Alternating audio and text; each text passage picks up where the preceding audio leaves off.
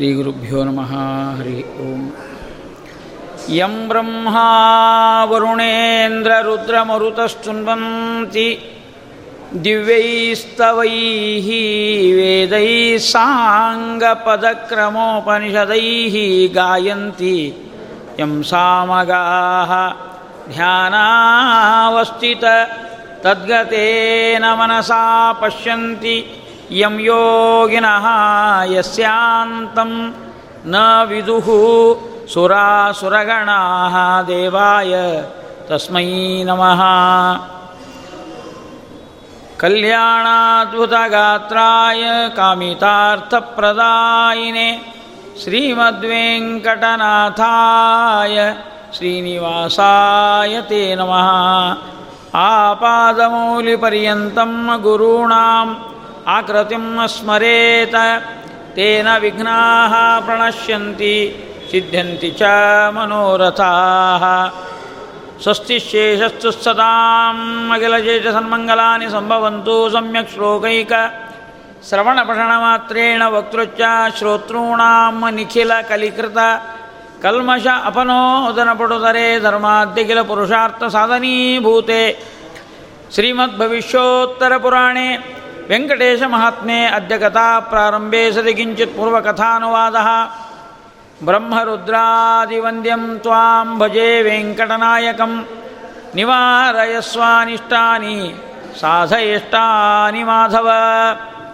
ಪೂರ್ವಾಂತ್ಯ ಶ್ಲೋಕ ಭಾಗದಲ್ಲಿ ಸೂತರು ಶವನಕಾದಿಗಳಿಗೂ ಶತಾನಂದ ಮಹರ್ಷಿಗಳು ಜನಕ ಮಹಾರಾಜನಿಗೆ ಪರಮ ಮಂಗಳಕರವಾದ ವೆಂಕಟೇಶ ಮಹಾತ್ಮೆಯನ್ನು ನಿರೂಪಣೆ ಮಾಡ್ತಾ ಇದ್ದಾರೆ.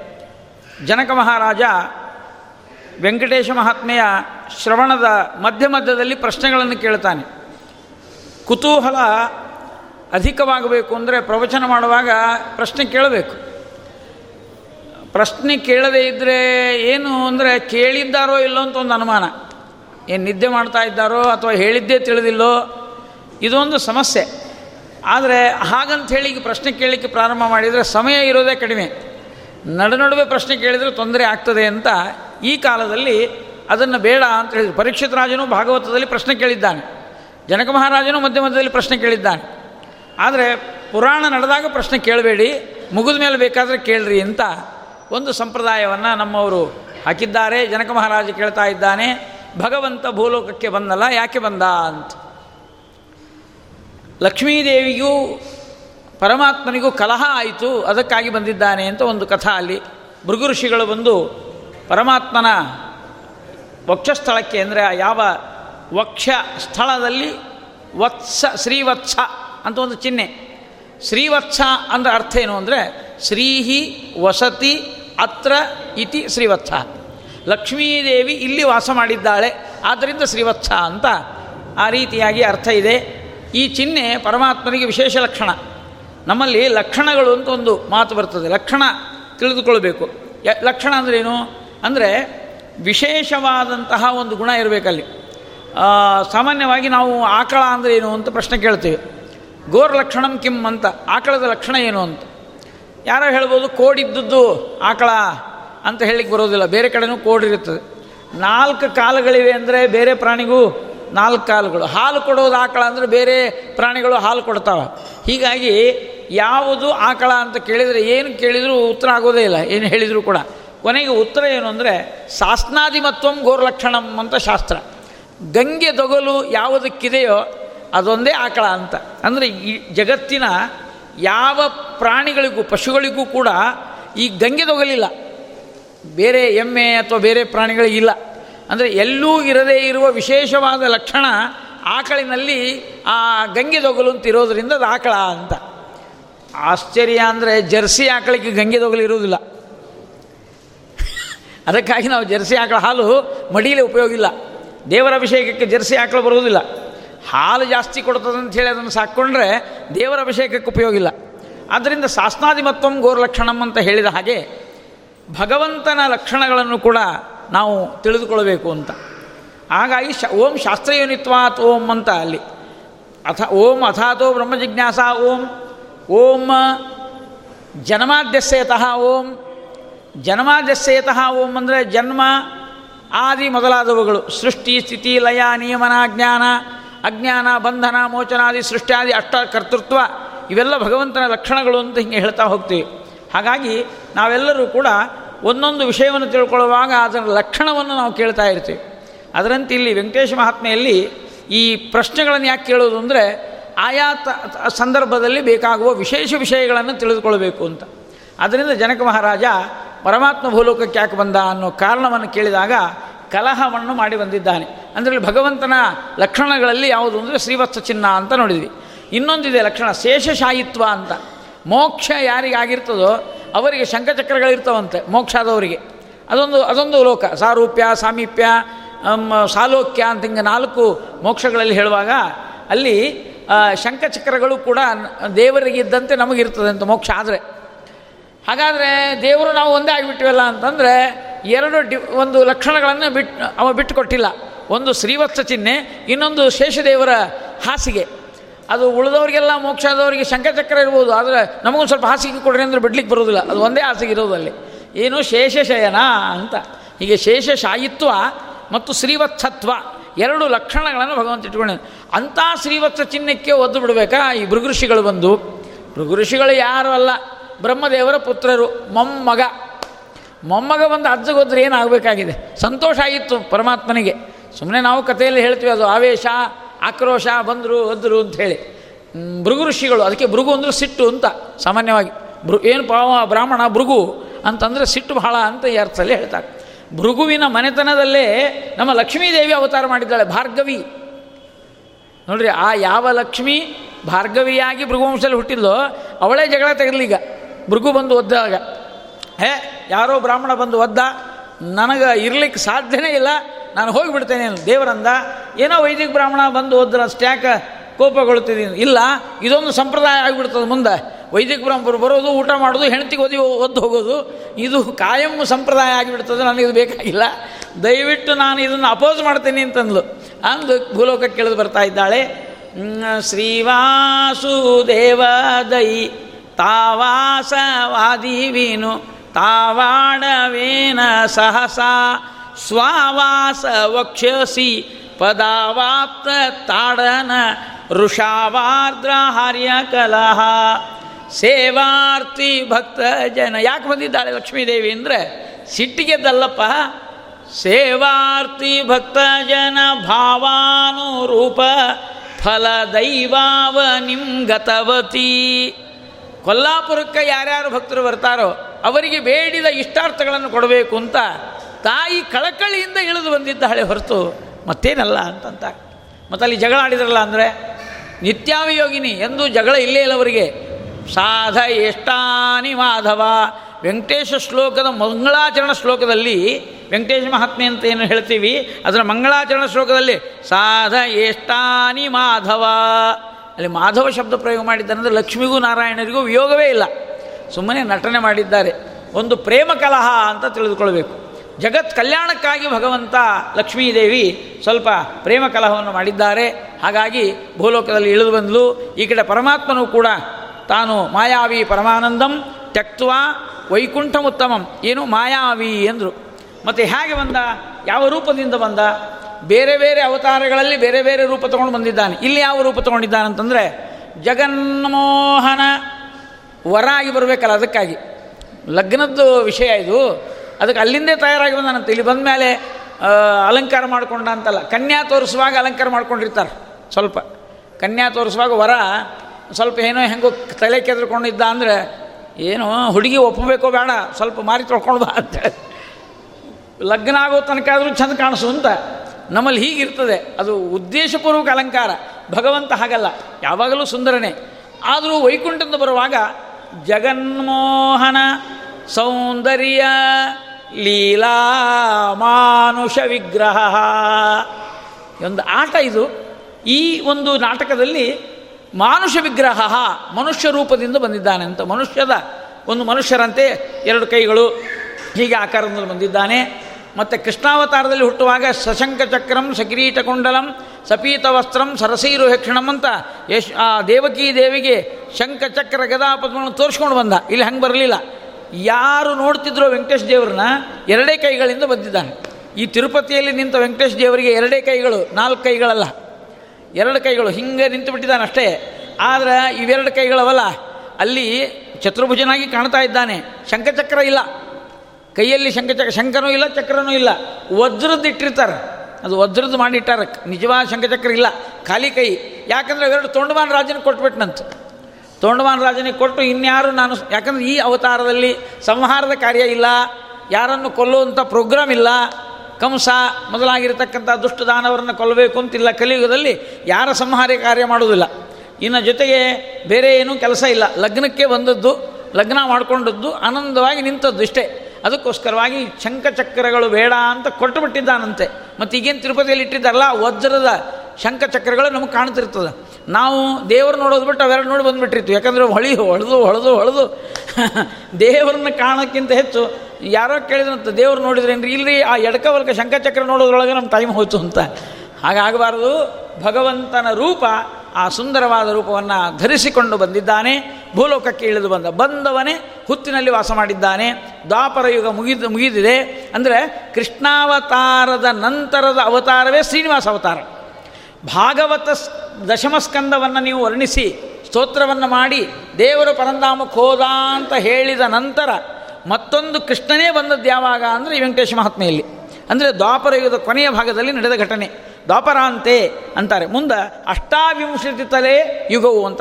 ಅಷ್ಟಾವಿಂಶತಿ, ಆ ಇಪ್ಪತ್ತೆಂಟನೆಯ ಕಲಿಯುಗದಲ್ಲಿ ಭಗವಂತ ಒಂದು ಸುತ್ತಿನಲ್ಲಿ ವಾಸ ಮಾಡಿದ ಚೋಳರಾಜ ಇದ್ದಾನೆ. ಆ ಚೋಳರಾಜನ ರಾಜ್ಯ ಬಹಳ ಸುಭಿಕ್ಷವಾಗಿತ್ತು. ಅಂತಹ ರಾಜ್ಯಕ್ಕೆ ಲಕ್ಷ್ಮೀದೇವಿ ಗೋಪಾಲಕಿಯಾಗಿ ಬರ್ತಾ ಇದ್ದಾಳೆ. ಗೋಪಾಲಿ ಕಮಲಾಲಯ ವೆಂಕಟೇಶ್ ಮಹಾತ್ಮ ವರ್ಣನೆ ಮಾಡ್ತಾ ಇದೆ. ಕೃಷ್ಣ ಗೋಪಾಲನಾದಾಗ ಲಕ್ಷ್ಮೀದೇವಿ ಅಲ್ಲಿರಲಿಲ್ಲಂತೆ. ನಂದ ಗೋಕುಲದಲ್ಲಿ ಲಕ್ಷ್ಮೀದೇವಿ ಜೊತೆಗಿರಲಿಲ್ಲ. ಯಾಕೆ ಮದುವೆ ಆಗಿದ್ದಿಲ್ಲ ಇನ್ನು. ರುಕ್ಮಿಣಿ ಪತ್ರ ಬರೆದು ಕೃಷ್ಣ ಹೋಗಿ ಅವಳನ್ನು ಕರೆದುಕೊಂಡು ಬಂದು ರುಕ್ಮಿಣಿ ಕಲ್ಯಾಣ ಆದ ಮೇಲೆ ಆಮೇಲೆ ದನ ಕಾಯ್ಲಿಕ್ಕೆ ಹೋಗಿಲ್ಲ. ಅದಕ್ಕಾಗಿ ಲಕ್ಷ್ಮೀದೇವಿ ಏನು ಮಾಡಿದ್ರು ನಾನೇನು ಮಾಡಲಿ ಅಂತ ಕೇಳಿಲ್ಲಂತೆ ಆ ಕೇಳಿದ್ದಕ್ಕೆ ಉತ್ತರ ಏನು ಅಂದರೆ, ಇಲ್ಲ, ನಾನು ಶ್ರೀನಿವಾಸನಾಗಿ ಹುತ್ತಿನೊಳಗಿದ್ದಾಗ ನೀನು ಗೋಪಾಲಿ ಆಗಿ ಬಾ. ನಾ ಗೋಪಾಲ ಆಗಿದ್ದೇನೆ. ಗೋಪಾಲಿ ಆಗು. ಆದ್ದರಿಂದ ಗೋಪಾಲಿ ಕಮಲಾಲಯ ಅಂತ ಲಕ್ಷ್ಮೀದೇವಿ ಗೌಳಗಿತ್ತಿಯ ವೇಷ ಹಾಕ್ಕೊಂಡು ಗೊಲ್ಲತಿಯ ವೇಷವನ್ನು ಹಾಕ್ಕೊಂಡು ಆ ಬ್ರಹ್ಮದೇವರನ್ನು ಆಕಳನ್ನಾಗಿ ಮಾಡಿ ರುದ್ರದೇವರನ್ನು ಕರುವನ್ನಾಗಿ ಮಾಡಿಕೊಂಡು ಚೋಳರಾಜನಿಗೆ ಮಾರಾಟವನ್ನು ಮಾಡ್ತಾ ಇದ್ದಾಳೆ. ಚೋಳರಾಜ ಕೇಳಿದ, ಇದಕ್ಕೆ ಎಷ್ಟು ದುಡ್ಡು ಕೊಡಬೇಕು? ಅಂತ ಏನೋ ಎಂದು ಇದನ್ನು ಮಾಡಿದರು. ಆಮೇಲೆ ಇದು ಎಂಥದ್ದು ಅಂದರೆ ಬಹಳ ಅದ್ಭುತವಾದಂತಹ ಆಕಳ ಇದು. ಒಳ್ಳೆಯ ಒಳ್ಳೆ ಹಿಂಡುವ ಆಕಳ. ಇದು ಅಮೃತಮಯವಾದ ಹಾಲನ್ನು ಕೊಡ್ತಕ್ಕಂಥದ್ದನ್ನು ಕೂಡ ರಾಜ, ರಾಣಿ ಏನು ತಿಳ್ಕೊಂಡ್ರು? ಅದರಲ್ಲಿ ರಾಣಿ ನನ್ನ ಮಗನಿಗೆ ಇದು ಹಾಲು ಇದು ಪ್ರತ್ಯೇಕವಾಗಿ ಇದರ ಲಕ್ಷಣವೇ ಬೇರೆ, ಇದರ ಸೌಂದರ್ಯವೇ ಬೇರೆ ಇದೆ, ಇದರ ಮಹಿಮೆನೇ ಬೇರೆ ಇದೆ, ಅದಕ್ಕೆ ಇಂಥ ಆಕಳನ್ನು ನನ್ನ ಮಗನಿಗೋಸ್ಕರವಾಗಿ ಇಡ್ತೇನೆ ಅಂತ ಇಟ್ಕೊಂಡ್ಲಂತೆ.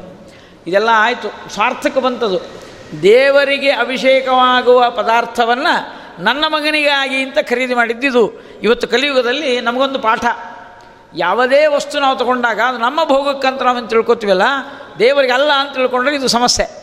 ದುಡ್ಡು ಇರಬಹುದು, ಖರೀದಿ ಮಾಡಿರಬಹುದು, ಆದರೆ ಅದು ನಮಗಾಗಿ ಅಂತ ತಿಳ್ಕೊಂಡ್ರೆ ಸಮಸ್ಯೆ ಆಗ್ತದೆ. ಇವತ್ತು ವಾಹನಗಳನ್ನೆಲ್ಲ ಖರೀದಿ ಮಾಡ್ತಾರೆ. ಯಾರಿಗೋಸ್ಕರವಾಗಿ ಹೇಳ್ರಿ? ನಮಗಿಂತೆ ನಾವು ತಗೊಳ್ಳೋದು. ವಾಹನ ಇನ್ನು ಬೇರೆಯವ್ರ ಸಲುವಾಗಿ ತೊಗೊಳ್ತೀವಿ. ನಮ್ಮ ನಾವೇ ಖರೀದಿ ಮಾಡೋದು. ಆದರೆ ಖರೀದಿ ಮಾಡುವಾಗ ಕಂಪನಿಯವರು ಭಾಳ ಬುದ್ಧಿವಂತರು. ಅದಕ್ಕೆ ಹೆಸರು ಬೇರೆ ಬೇರೆ ಕೊಟ್ಟಿರ್ತಾರೆ. ಹೀರೋ ಹೊಂಡಾ ಅಂತ ಒಂದು ಕಂಪನಿ ಅದು.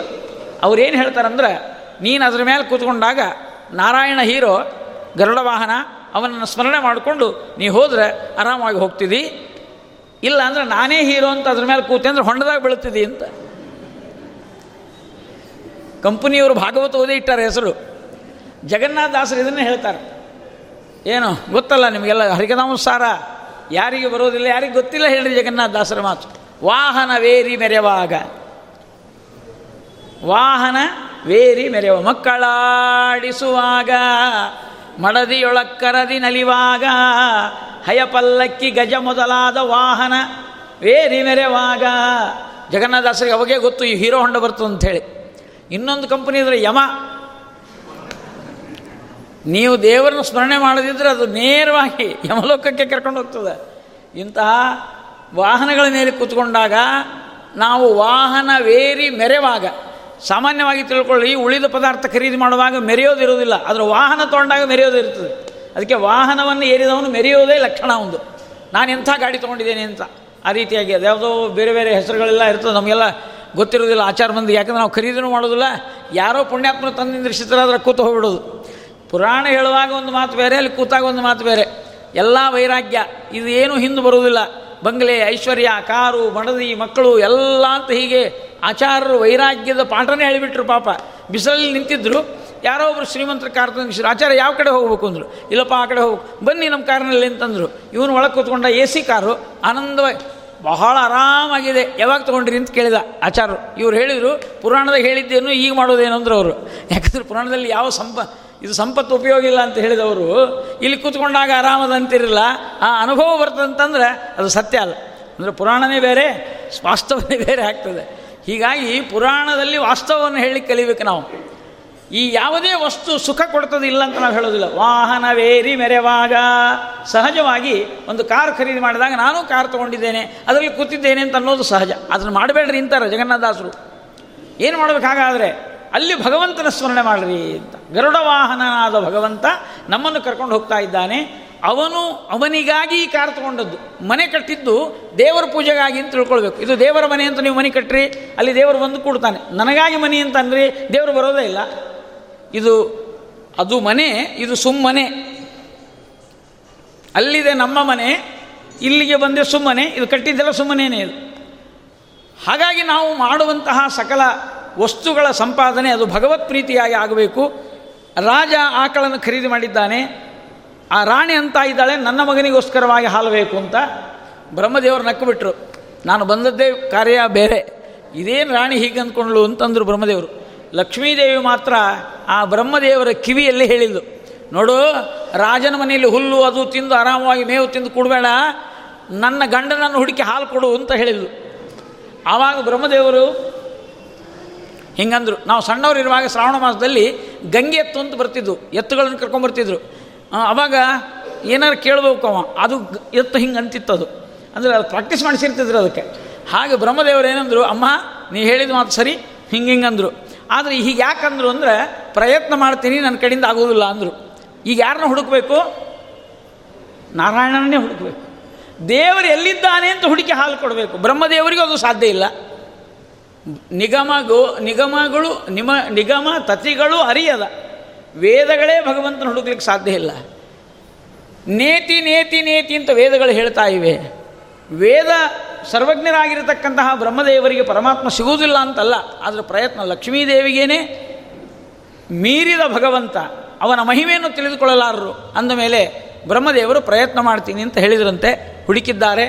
ಅವರಿಗೆ ಸಿಕ್ಕರು. ಯಾರು? ಪರಮಾತ್ಮ ಸಿಕ್ಕ. ಬ್ರಹ್ಮದೇವರು ಆಕಳ ರೂಪದಲ್ಲಿರುವಾಗ ಪರಮಾತ್ಮ ಸಿಕ್ಕ. ಅದಕ್ಕೆ ಎರಡು ಕಾರಣ. ಒಂದು ಗೋ ಆದ್ದರಿಂದ ಸಿಕ್ಕ. ಇನ್ನು ಬೇರೆ ಪ್ರಾಣಿ ಆದರೆ ಸಿಕ್ತಿದ್ನೋ ಇಲ್ಲೋ ಗೊತ್ತಿಲ್ಲ. ಗೋ ಆದ್ದರಿಂದ ಸಿಕ್ಕ. ಯಾಕಂದರೆ ಗೋ ಅಂದರೆ ಭಗವಂತ ಪ್ರಿಯ. ಅದಕ್ಕೆ ಗೋಬ್ರಾಹ್ಮಣ ಹಿತಾಯ ಚ ಜಗದ್ದಿತಾಯ ಕೃಷ್ಣಾಯ, ಗೋವಿಂದಾಯ ನಮೋ ನಮಃ. ಪರಮಾತ್ಮನಿಗೆ ಗೋವಿಂದ ಅಂತ ಹೆಸರು. ಯಾಕಂದರೆ ಆಕಳನ್ನು ರಕ್ಷಣೆ ಮಾಡಿದ. ಆದ್ದರಿಂದ ಗೋ ಅಂದರೆ ಆಕಳು, ವಿಂದ ಅಂದರೆ ರಕ್ಷಣೆ ಮಾಡಿದ. ಆದ್ದರಿಂದ ಗೋವಿಂದ.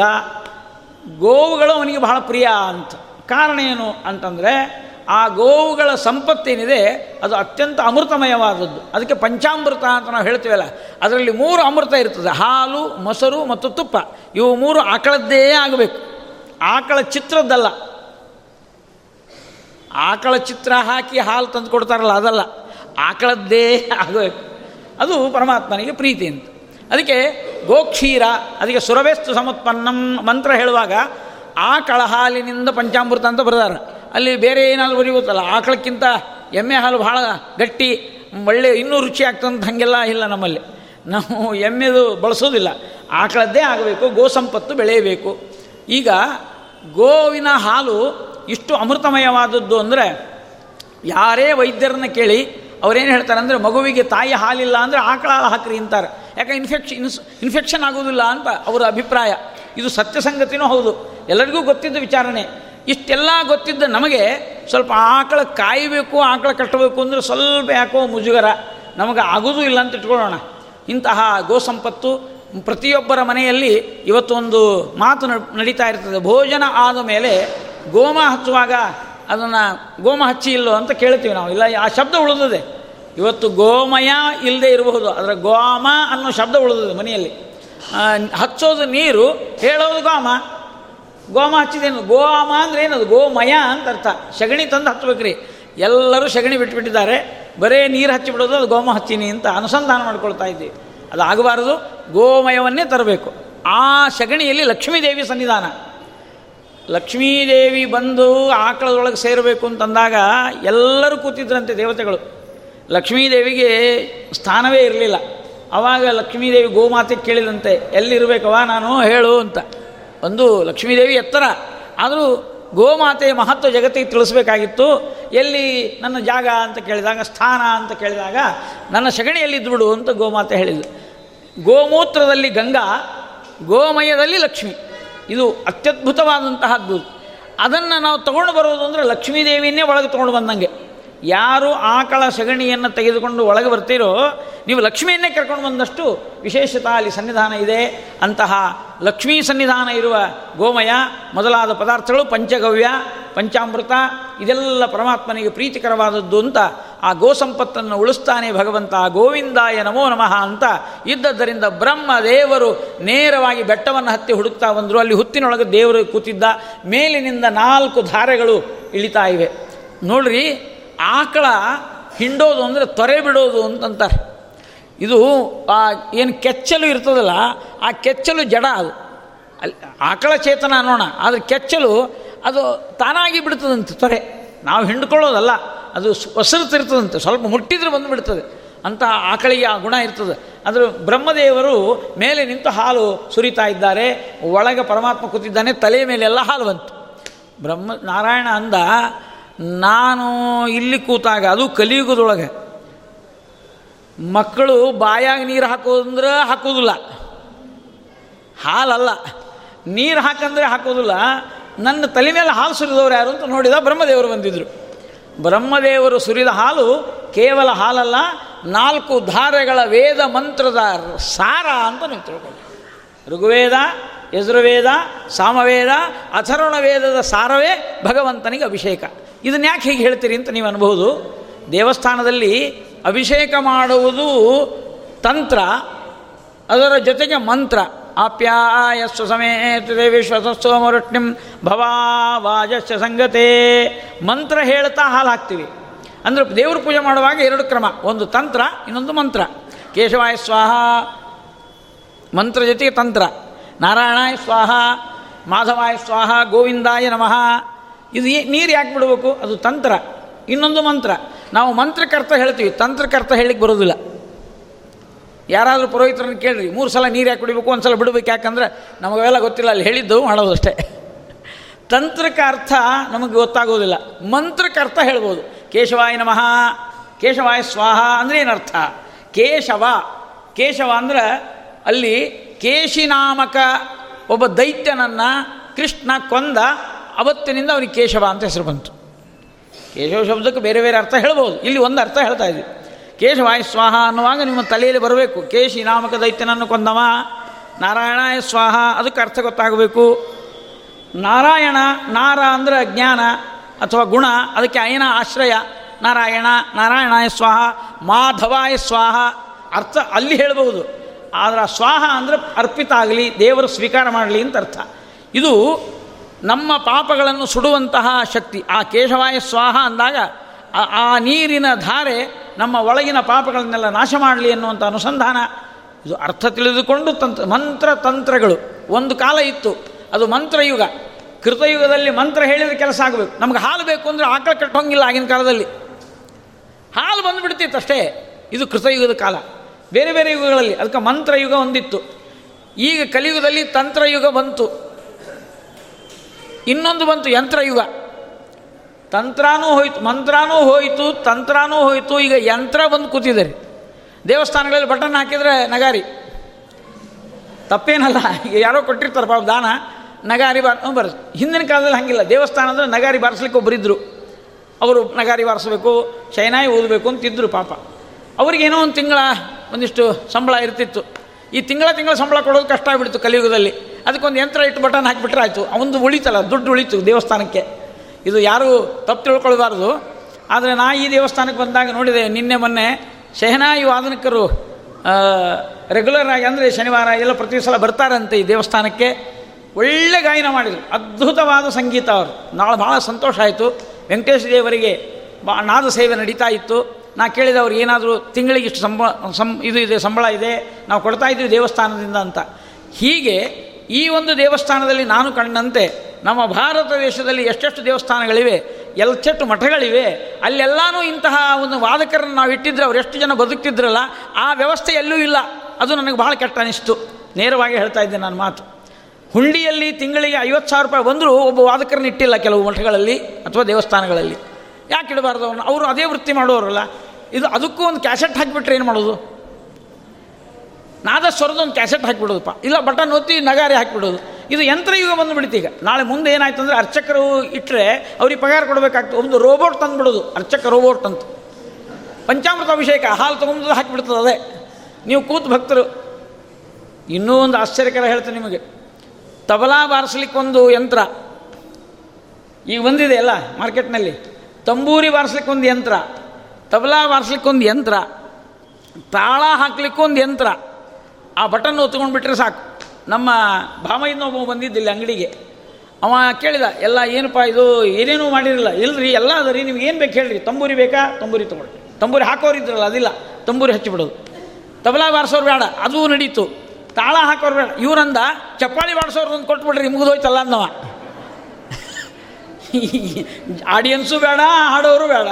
ಜೀವಂತ ವ್ಯಕ್ತಿಗಳ ಭಾವನಾತ್ಮಕ ಪ್ರಪಂಚವನ್ನು ಬಿಟ್ಟು ಯಾಂತ್ರಿಕ ಯುಗಕ್ಕೆ ನಾವು ಬಂದರೆ ನಮ್ಮ ಧಾರ್ಮಿಕ ಶಕ್ತಿ ಹೇಗೆ ಉಳಿತದೆ ಹೇಳಿ. ಆದ್ದರಿಂದ ಇಲ್ಲಿ ಏನು ಹೇಳ್ತಾ ಇದ್ದಾರೆ ಅಂದರೆ ಹಾಲು ಹಾಕುವುದು ತಂತ್ರ, ಓಂ ಆಪ್ಯಾಯಸ್ವ ಸಮೇತುತೆ ಅಂತ ಮಂತ್ರ ಅದು ಬೇಕು. ಇಲ್ಲಿ ಬ್ರಹ್ಮದೇವರು ಮಾಡಿದ್ದೇನು ಅಂದರೆ ಮಂತ್ರ ಮತ್ತು ತಂತ್ರಗಳ ಎರಡನ್ನೂ ಸಮರ್ಥಕವಾಗಿ ಸರ್ವಜ್ಞರಾದ ಬ್ರಹ್ಮದೇವರು ಆ ಪರಮಾತ್ಮನಿಗೆ ಅಭಿಷೇಕ ಮಾಡ್ತಾ ಇದ್ದಾರೆ. ಬರೇ ಹಾಲು ಹಾಕಲಿಲ್ಲ, ವೇದ ಮಂತ್ರ ಸಹಿತವಾಗಿ ಕ್ಷೀರಾಭಿಷೇಕ ಮಾಡ್ತಾ ಇದ್ದಾರೆ. ಅದು ದೇವರಿಗೆ ಬಹಳ ಪ್ರೀತಿ ಆಯಿತು ಅಂತ ತಾತ್ಪರ್ಯ ಹೇಳೋದು. ಮಂತ್ರ ಇಲ್ಲದೆ ಪೂಜೆ ಮಾಡಬಾರದು. ಮೌನ ಪೂಜೆ ದೇವರಿಗೆ ಸೇರೋದಿಲ್ಲ. ಅದನ್ನು ಮಾಡಬಾರದು. ಹಾಗಾಗಿ ಬ್ರಹ್ಮದೇವರು ಅಭಿಷೇಕ ಮಾಡ್ತಾ ಇದ್ದಾರೆ. ಪರಮಾತ್ಮನಿಗೆ ಸಂತೋಷವಾಗಿದೆ. ನಾವು ಇನ್ನೊಂದು ಹೆಜ್ಜೆ ಮುಂದೆ ಹೋಗೋಣ. ನಾವು ಇಲ್ಲ, ನಮ್ಮ ದೇವಸ್ಥಾನದಲ್ಲಿ ಹಾಲನ್ನು ಹಾಕ್ತೀವಿ, ಮಂತ್ರನೂ ಹೇಳ್ತೀವಿ ಅಂತಂದು. ಆದರೆ ಮಂತ್ರಾರ್ಥ ಮಾಡ್ಕೋಬೇಕಲ್ಲ, ಅದು ಕಷ್ಟ. ಮಂತ್ರ ನಮಗೆ ಬಾಯಿಂದ ಅನ್ನಬಹುದು ಅದರ ಮಂತ್ರ ಅರ್ಥ ಇಲ್ಲದೆ ಅದು ತಿಳಿಯದೆ ಮಾಡ್ತಕ್ಕಂಥ ಗಾಯತ್ರಿ ಜಪ ಹೇಳ್ತೀವಲ್ಲ. ಓಂ ತತ್ವವಿದ್ರವರೆಣ್ಯಂಬರ್ ಗೋದೇವ ಶ್ರೀಮಿಹಿ ಧಿಯೋ ಯೋನ ಪ್ರಚೋದಯಾತ್. ಹತ್ತು ಗಾಯತ್ರಿ ಜಪ ಮಾಡ್ತೀವಿ. ಅದು ಯಥಾಶಕ್ತಿ, ಗಾಯತ್ರಿ ಮಂತ್ರ ಜಪಂ ಕರಿಷ್ಯೆ, ಸಂಕಲ್ಪ. ರಿಟೈರ್ಮೆಂಟ್ ಆದರೂ ಹತ್ತೆ, ನೌಕರಿಯೊಳಗಿದ್ದಾಗೂ ಹತ್ತೆ ಸಂಡೇ ಇದ್ದರೂ ಹತ್ತೆ ಮಂಡೇ ಇದ್ದರೂ ಹತ್ತೆ. ಈ ಹಣೆ ಅಂತ. ಅಲ್ರಿ, ಒಂದು ನೂರು ಸಾವಿರ ಮಾಡಬೇಕು ಬೇಡ ಇಲ್ಲೇ ಇಲ್ಲ. ಅದು ಹತ್ತರಲ್ಲಿ ಹತ್ತರ ಮೇಲೆ ಹತ್ತೋದೇ ಇಲ್ಲ ನಾವು. ಇದು ಗಾಯತ್ರಿ ಮಂತ್ರದ ಒಂದು ಇರಲಿ. ಹತ್ತು ಗಾಯತ್ರಿ ಜಪ ಮಾಡೋದ್ರಾಗ ಇಪ್ಪತ್ತು ಕಾರ್ಬಾರ್ ಆಗ್ತಿರ್ತಾವೆ ತಲೆಯಲ್ಲೆಲ್ಲ. ಏನು ಮಾಡಬೇಕು? ಅಲ್ಲಿ ಹೋಗ್ಬೇಕು, ಇಲ್ಲಿ ಹೋಗ್ಬೇಕು. ಟಿ ವಿ ನೋಡುವಾಗ ಏಕಾಗ್ರತೆ. ಪೇಪರ್ ಓದುವಾಗ ಏಕಾಗ್ರತೆ. ಆದರೆ ದೇವರ ಪೂಜೆ ಕೂತಾಗ ಮಂತ್ರ ಅನ್ನುವಾಗ ಮಾತ್ರ ಚಂಚಲ. ಎಂಥ ವಿಚಿತ್ರ ಕಥೆ ನಮ್ಮದೆಲ್ಲ. ಆ ಮಂತ್ರ ಅರ್ಥ ತಿಳ್ಕೊಳ್ಬೇಕಲ್ಲ. ತತ್ ವ್ಯಾಪ್ತನಾದ ಸವಿತು ಸೃಷ್ಟಿಕರ್ತನಾದ ವರೇಣ್ಯಂ ವರ್ಣೀಯನಾದ, ಅಂದರೆ ವರ್ಣಿಸಲು ಯೋಗ್ಯನಾದ ಭರ್ಗ, ಭರಣ ಗಮನಕರ್ತ, ಅಂದರೆ ಭಯ ನಿವಾರಕ, ನಮಗೆ ಜ್ಞಾನಪ್ರದ ಅಂತ ಅರ್ಥ ಭರ್ಗ. ನರಸಿಂಹದೇವರಿದ್ದ ಹಾಗೆ. ಭರ್ಗ, ದೇವಸ್ಯ, ಅನೇಕ ಕ್ರೀಡೆಗಳನ್ನು ಮಾಡುವವ. ಭಗವಂತನ ಆಟ ಅಂದರೆ ಅದ್ಭುತವಾದ ಆಟ. ಇದೊಂದು ಲೀಲಾನೇ. ಈ ವೆಂಕಟೇಶ ಮಹಾತ್ಮೆ ಮಾಡಿದ್ದು ಒಂದು ಲೀಲಾ. ಭಗವಂತನ ಲೀಲೆ ಅದೊಂದು ಸಮುದ್ರ ಅಂತ ಹೇಳ್ತಾರೆ. ಎಲ್ಲೀಲಾ ಜಲರಾಶಿ ಲೋಲಲಹರಿ ಸ್ನಾನ. ನಾವು ಒಂದೇ ಕೆಲಸ ಮಾಡೋಣ. ಭಗವಂತನ ಲೀಲೆಗಳೆಂಬ ಸಾಗರದೊಳಗೆ ಸ್ನಾನ ಮಾಡಲಿಕ್ಕೆ ಕಲಿಬೇಕಂತ. ಅದು ನಮ್ಮ ಜನ್ಮ ಸಾರ್ಥಕವಾಗ್ತದೆ ಅಂತ ಭಗವಂತನ ಅನೇಕ ಲೀಲೆಗಳು.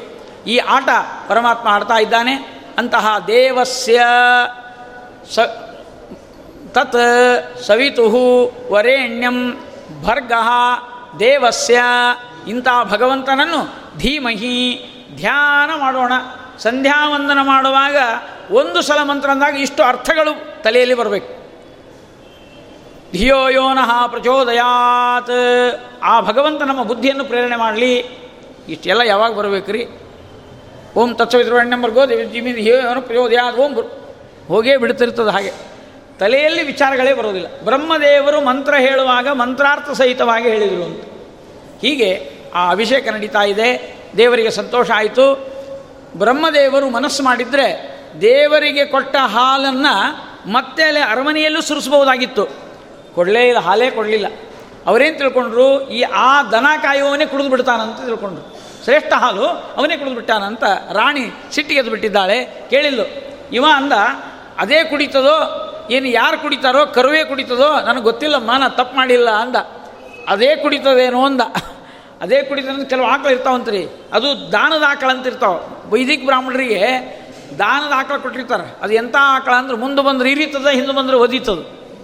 ಅದು ಲಕ್ಷಣ, ಅಲ್ಲಿ ಅಂಥದ್ದೇ ಒಳ್ಳೆ ಆಕಳು ಕೊಡೋದೇ ಇಲ್ಲರಿ ಅವರಿಗೆ. ಕೊಟ್ಟಿರ್ತಾರೆ. ಅದು ಒಂದೊಂದು ಆಕಳು ಹೆಂಗಿರ್ತಾವಲ್ಲ, ಇಷ್ಟು ಸ್ವಾರ್ಥ ಇರ್ತಾವಂದ್ರೆ ತಾವೇ ಸೊಟ್ಟು ತಿರುಗಿ ಮಲ್ಲಿಗೆ ಅವು ತಮ್ಮ ಹಾಲು ತಾವೇ ಕುಡಿತಾವಂತ. ಅಂದ್ರೆ ಹಂಗಾಯ್ತೋ ಏನೋ ಅಂತ ಅವನು ಹೇಳಿದ ಪಾಪ. ಆಕಳಲ್ಲಿ ಕೂಡ ವೈಶಿಷ್ಟ್ಯ ಇರ್ತದೆ, ಏನು ಮಾಡ್ಲಿಕ್ಕೆ ಬರೋದಿಲ್ಲ. ಇಂತಹ ಆಕಳನ್ನು ನೋಡಿ ಆ ಸಿಟ್ಟಿಗೆದ್ದು ಬಿಟ್ಟಿದ್ದಾಳೆ, ಆ ಬ ದನಕಾಯಿ ಹುಡುಗನನ್ನು ಹೊಡೆದು ಬಿಟ್ಟಿದ್ದಾಳಂತೆ, ಬಾಸುಂದೆಗಳು ಬಂದುಬಿಟ್ಟಿವೆ ಭಾಳ ಸಿಟ್ಟು ಬಂತವನಿಗೆ ಬಂದದ್ದು ಯಾರ ಮೇಲೆ ಅಂದರೆ ಆಕಳ ಮೇಲೆ ಸಿಟ್ಟು ಬಂತು. ನಾನು ಹೊಡಿಸ್ತಲ್ಲ ಇದು ಅಂತ ಆ ಮತ್ತೊಮ್ಮೆ ಬೆನ್ನ ಹತ್ತಿ ಬಂದಿದ್ದಾನೆ. ಕೈಯಲ್ಲಿ ಕೊಡಲಿ ಹಿಡ್ಕೊಂಡು ಬಂದಿದ್ದಾನಂತ ನೋಡ್ರಿ. ಇದೇ ಕಲಿಯುಗದ ಮಹಿಮಾ ಅಂದ್ರೆ. ಆಕಳನ್ನು ಕಾಯುವವ ಆಕಳನ್ನು ಕೊಲ್ಲಲಿಕ್ಕೆ ಬರ್ತಾ ಇದ್ದಾನೆ. ಇದು ಕಲಿಯುಗದ ಮಹಿಮೆ ಅಂತ. ಕೊಡಲಿ ಹಿಡ್ಕೊಂಡು ಬಂದಿದ್ದಾನೆ. ಅವತ್ತೇ ಹೇಳಿದಿರೋದು ಕಲಿ ಪ್ರಾರಂಭ ಆಯಿತು ಅಂತ. ಗೋಪಾಲಕೇನ ಬಹು. ಆ ಗಲಗಲಿ ರಾಮಾಚಾರ್ಯರು ಅಂತ ನಮ್ಮ ಗುರುಗಳ ಚಿಕ್ಕಪ್ಪ ಇಡೀ ವೆಂಕಟೇಶ್ ಮಹಾತ್ಮ ಬರೆದಿದ್ದಾರೆ. ಗೋಪಾಲಕೇನ ಬಹು, ಕೋಪಾಕುಲೇನ ಸರ, ಭಾ, ಸರಭಾಸ ಅಂತಾರೆ. ಬಹಳ ವೇಗದಿಂದ ಬರ್ತಾ ಇದ್ದಾನಂತೆ. ಗೋಪಾಲನಾರ್ಥಮಯಂ ಆಪಾತ ದರ್ಶಿತ ಶಿರಪಾಟನ ಸುಖತನು. ಸಿಟ್ಟಿಗೆದ್ದಿದ್ದಾನೆ ಗೋಪಾಲಕ. ಆಕಳನ್ನು ಕತ್ತರಿಸಿ ಬಿಡಬೇಕು ಅಂತ ಕೊಡಲಿಯನ್ನು ಮೇಲೆ ಎತ್ತಿದ್ದಾನೆ. ಆಗ ಒಳಗಿರುವ ಭಗವಂತ ಅಂದಂತೆ ಅಯ್ಯೋ, ಇದೇನು ಪರಿಸ್ಥಿತಿ ಬಂತು? ಅಂದ. ಸ್ವಭಕ್ತ ಹನನಮ್ಮ ಲೋಕೆ, ನನ್ನ ಭಕ್ತರನ್ನು ಯಾರೂ ನಾಶ ಮಾಡಬಾರದು. ನಮೇ ಭಕ್ತ ಪ್ರಣಶ್ಯತಿ. ಯಾವುದೇ ಕಾಲದಲ್ಲಿ ಕೂಡ ಭಕ್ತರಿಗೆ ತೊಂದರೆ ಆಗಬಾರದು ಅಂತ ಪರಮಾತ್ಮ ನಮ್ಮನ್ನು ಕಾಯ್ತಾ ಇದ್ದಾನಂತೆ. ಕಣ್ಣಿನ ರೆಪ್ಪೆ ಎಂದದಿ, ಕಣ್ಣಿನ ಎವೆಯಂದದಿ ಮೈ ತಿಣ್ಣಿಗೊದಗುವ. ಜಗನ್ನಾಥಾಸರು ಹೇಳ್ತಾರೆ, ಕಣ್ಣಿನ ರೆಪ್ಪೆ ಕಣ್ಣನ್ನು ಕಾಯುವಂತೆ ದೇವರು ನಮ್ಮನ್ನು ಕಾಪಾಡ್ತಾ ಇದ್ದಾನಂತೆ. ಬೇಗನೆ ಬರ್ತಾನಂತೆ ಪರಮಾತ್ಮ. ಓಡೋಡಿ ಬರ್ತಾನೆ. ಕಣ್ಣು ಮುಚ್ಚಿ ಕಣ್ಣು ತೆರೆಯೋದ್ರಲ್ಲಿ ಬರ್ತಾನೆ. ಆನೆ ಸೊಂಡಿಲಿನಿಂದ ಹೂ ಏರಿಸ್ತಲ್ಲ, ಗಜೇಂದ್ರ, ಆ ಕಮಲ ಆಕಾಶಕ್ಕೆ ಏರಿಸಿದ ಹೂವು ಕೆಳಗೆ ಬೀಳೋದ್ರೊಳಗೆ ಭಗವಂತ ಬಂದ. ಚಕ್ರೇಣ ನಕ್ರವದನ ಮಿನಿ ಪಾಡ್ಯ ತಸ್ಮಾತ್. ಹೇಗೆ ರಕ್ಷಣೆ ಮಾಡ್ತಾನೆ ಪರಮಾತ್ಮ ಅಂದರೆ ಸಮಯಕ್ಕೆ ಒದಗುತ್ತಾನಂತೆ ನಮ್ಮ ಕನಕದಾಸರಂತಾರೆ ಸಮಯ ಸಮಯ ಉಂಟೆ, ಭಕ್ತವತ್ಸಲ ನಿನಗೆ ಕಮಲಾಕ್ಷ ಕಾಗಿ ನೆಲೆಯಾದಿಕೆ, ಶವನೇ ಬಾಗಿಲನು ತೆರೆದು ಸೇವೆಯನು ಕೊಡೋ ಹರಿಯೇ, ಕೂಗಿದರು ಧ್ವನಿ ಕೇಳಲಿಲ್ಲವೇ ನರಹರಿಯೇ ಬಾಗಿಲನು ತೆರೆದು ಯಮಸುತನ ರಾಣಿಗೆ ಅಕ್ಷಯವಸನ ವಾಯ್ತೇ.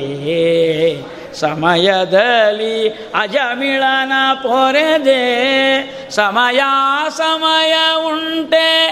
ನಿನಗೆ ಯಾವ ಸಮಯ? ಎಲ್ಲ ಸಮಯದಲ್ಲೂ ಒದಗ್ತೀಯಪ್ಪ ನೀನು. ಸಮಯ ಅಂದರೆ ನಿಯಮ ಅಂತ ಒಂದು ಅರ್ಥ ರೀ ಸಂಸ್ಕೃತದಲ್ಲಿ. ಸಮಯ ಅಂದರೆ ಕಂಡೀಷನ್ ಸಮಯ ವೇಳೆ ಅಸಮಯ ನಿನಗೆ ನಿಯಮ ಇಲ್ಲ ಅಂತ ಅರ್ಥ. ಅದೆಲ್ಲವೂ ಕೂಡ ನಿನಗಿದೆ.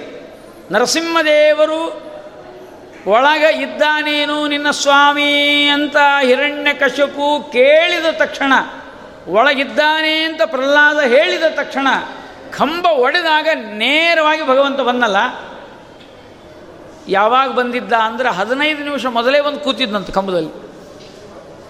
ಅವ ಕರೆದ ಮೇಲೆ ಬಂದದ್ದಲ್ಲ, ಕರೀತಾನಂತ ಗೊತ್ತಾಗೇ ಬಂದು ಕೂತಿದ್ದ ಅಂತ ಅದು ಅಲಂಕೃತನಾಗಿ ಬಂದು ಕೂತಿದ್ದ, ಹಾಗೆ ಬಂದಿದ್ದಲ್ಲ. ವೈಕುಂಠದಲ್ಲೇ ತಯಾರಾಗಿದ್ದ. ತಲೆಯ ಮೇಲೆ ಕಿರೀಟ, ಕರ್ಣಕುಂಡಲ, ಇವು ಎಲ್ಲ ಹಾಕ್ಕೊಂಡು ಬಂದಿದ್ದ ಆಭರಣಗಳನ್ನು. ಕಾಡಿನ ಸಿಂಹ ಕಿರೀಟ ಇಟ್ಟುಕೊತದ ಎಲ್ಲಾದರೂ? ಕೇವಲ ಸಿಂಹ ಅಂತ ಅಂದ್ಕೊಳ್ರಿ ತಲೆಯಲ್ಲಿ. ಅದು ಕಿರೀಟ, ಬೆಂಡೋಲಿ ಆಭರಣ ನರಸಿಂಹದೇವ್ರ ಫೋಟೋ ನೋಡಿದ್ರಲ್ಲ, ಅಲ್ಲಿ ಬರೇ ಸಿಂಹದ ಮಾರಿ ಇಲ್ಲ. ತಲೆ ಮೇಲೆ ಒಂದು ಕಿರೀಟ, ವಜ್ರ, ಅದು ಇದು ಎಲ್ಲ ಹಾಕ್ಕೊಂಡು ಬಂದಿದ್ದಾನೆ, ಅಲಂಕೃತ ಮಾಡ್ಕೊಂಡು ಬಂದಿದ್ದಾನೆ. ಇಲ್ಲಿ ಕಾರ್ಯಕ್ರಮ ಏನು? ಆ ಹಿರಣ್ಯಕಶಿಪನ ಕೊಲ್ಲೋದು. ಈ ಕೊಲ್ಲೋದಕ್ಕೊಂದು ಅಲಂಕಾರ ಮಾಡ್ಕೊಂಬರ್ಬೇಕಾ ಇದು ಭೂಲೋಕದ ವೈಕುಂಠ ಅಲ್ಲ ಇದು. ಅದು ವೈಕುಂಠದಿಂದ ಬಂದಂಥ ಭೂಲೋಕದ ಸಿಂಹ ಅಲ್ಲ, ವೈಕುಂಠದಿಂದ ಬಂದ ಸಿಂಹ. ಪ್ರತ್ಯಾದಿಷ್ಟ ಪುರಾತನ ಪ್ರಹರಣ ಗ್ರಾಮ ಕ್ಷಣಂ ಪಾಣಿಜೈ ಅವ್ಯಾತ್ ತ್ರೀಣಿ ಜಗಂತ್ಯಕುಂಠ ಮಹಿಮಾ ವೈಕುಂಠ ಕಂಠೀರವ. ಇದು ವೈಕುಂಠ ಕಂಠೀರವ. ಅಲ್ಲಿಂದ ಬಂದದ್ದು ಲಕ್ಷ್ಮೀದೇವಿ ನೋಡ್ತಾ ಇದ್ಲಂತ ಏನ್ರಿ, ಏನೋ ತಯಾರಾಗಿ ಹತ್ತಿರಲ್ಲ, ಎಲ್ಲಿ ಹೊಂಟೀರಿ? ಅಲ್ಲ ಅಲ್ಲಿ ಒಂದು ಕಾರ್ಯಕ್ರಮದ ಅವ ಹಿರಣ್ಯ ಕಶಿಪು ಅಂತಿದ್ದಾನೆ, ಅವನು ಸಂಹಾರ ಮಾಡಬೇಕಾಗಿದೆ. ಹೊಂಟೀನೇನು ಮತ್ತು ಇಷ್ಟ್ಯಾಕೆ ಅಲಂಕಾರ ಮಾಡ್ಕೊಳ್ಕೊತೀರಿ. ಇಲ್ಲ, ಅವನ ಸಂಹಾರದ ಜೊತೆಗೆ ಒಬ್ಬ ಹುಡುಗನ ನೋಡ್ಬೇಕಾಗಿದೆ ಅದಕ್ಕೆ ಹೊಂಟೀನಿ ನಾನು ಅಂದ್ರೆ ಅವ್ರಿಗೆ ಈ ಪ್ರಹ್ಲಾದ ಇದ್ದಾನಲ್ಲ ಅವನು ನೋಡಬೇಕಾಗಿದೆ ಮತ್ತು ಆಯುಧ ತೊಗೊಂಡು ಹೊಂಟೇ ಇಲ್ಲ ಹಾಗೆ ಹೊರಟಿರಲಿಲ್ಲ ಅಂದರು. ಇಲ್ಲಿ ಆಯುಧಗಳು ಉಪಯೋಗ ಇಲ್ಲ. ಅವ ಆಯುಧಗಳಿಂದ ಸಾಯಬಾರ್ದು ಅಂತ ವರ ಕೇಳಿಬಿಟ್ಟಿದ್ದಾನೆ ಹಿರಣ್ಯಕಶಿಪು ಅದಕ್ಕೆ ಶಂಕ ಚಕ್ರ, ಗದ ಎಲ್ಲ ಇಲ್ಲೇ ಇಟ್ಟಿನಿ. ಮತ್ತು ಅವ್ನು ಹೆಂಗೆ ಕೊಲ್ತೀರಿ ಅಂತ ಕೇಳಿಲ್ಲ ಸಂಹಾರ ಮಾಡೋದು ಹೇಗೆ ಅಂತ ಕೇಳಿದಾಗ, ಇಲ್ಲಿ ಬಿಟ್ಟಿನಲ್ಲ ಉಗುರು ನೋಡು ಅಂದ. ಪಾಣಿಜೈಹಿ ಪ್ರತತ ಸುನಖರ. ಪಾಂತ್ವಸ್ಮಾನ್ ಪುರುಹೂತ ವೈರಿ ಬಲವನ್ಮಾತಂಗ ಮಾಧ್ಯದ್ಘಟ ಕುಂಭೋಚ್ಚಾದ್ರಿ ವಿಪಾಟನ ವಿಪಾಟನ ಅಂದ್ರೆ ಸೀಳೋದು ಅಂತ ಅರ್ಥ. ಅಧಿಕ ಪಟು ಪ್ರತ್ಯೇಕ ವಜ್ರಾಯಿತ. ಶ್ರೀಮತ್ಕಂಠೀರವಾಸ್ಯ ಪ್ರತತ ಸುನಖರ ಆ ಉಗುರುಗಳು ಎಷ್ಟು ದಿವಸದಿಂದ ಬೆಳೆಸಿದ್ನೋ ಗೊತ್ತಿಲ್ಲ. ಕೆಲವರು ಗಿನ್ನಿಸ್ ದಾಖಲೆ ಮಾಡಬೇಕು ಅಂತ ಬಿಟ್ಟಿರ್ತಾರಲ್ಲ. ಹಾಗೆ ನರಸಿಂಹದೇವರು ಉಗುರು ಬಿಟ್ಟಿದ್ರು. ಆ ಉಗುರು ನೋಡಿ ಗಾಬರಿ ಆದ್ಲು ಅಲ್ರಿ ನಾ ಇಲ್ಲೇ ಕೂತೀನಿ, ನನ್ನ ಎದುರಿಗೆ ಕಂಡೇ ಇಲ್ಲಲ್ಲ. ನನಗೆ ಯಾವಾಗ ಬೇಕಾವ ಸೃಷ್ಟಿ ಮಾಡ್ತೀನಿ, ತೊಗೊಂಡು ಏನು ಮಾಡೋದು ನೀನು ಒಂದು ತೊಗೊಂಡು ಲಕ್ಷ್ಮೀದೇವಿಗೆ ಹೇಳಿ ಓಡಿ ಬಂದು ಆ ಕಂಬದೊಳಗೆ ಮೊದಲೇ ಹದಿನೈದು ನಿಮಿಷ, ಮೊದಲೇ ಕಂಬ ಒಡೆದ ತಕ್ಷಣ ಬರಬೇಕು. ಯಾಕಂದ್ರೆ ಭಕ್ತರಿಗೆ ನನ್ನ ಮೇಲೆ ವಿಶ್ವಾಸ ಬರಬೇಕು. ದೇವರು ಕರೆದುಕೊಳ್ಳೆ ಬರ್ತಾನೆ, ಸಮಯ ತಪ್ಪೋದಿಲ್ಲ ಅಂತ.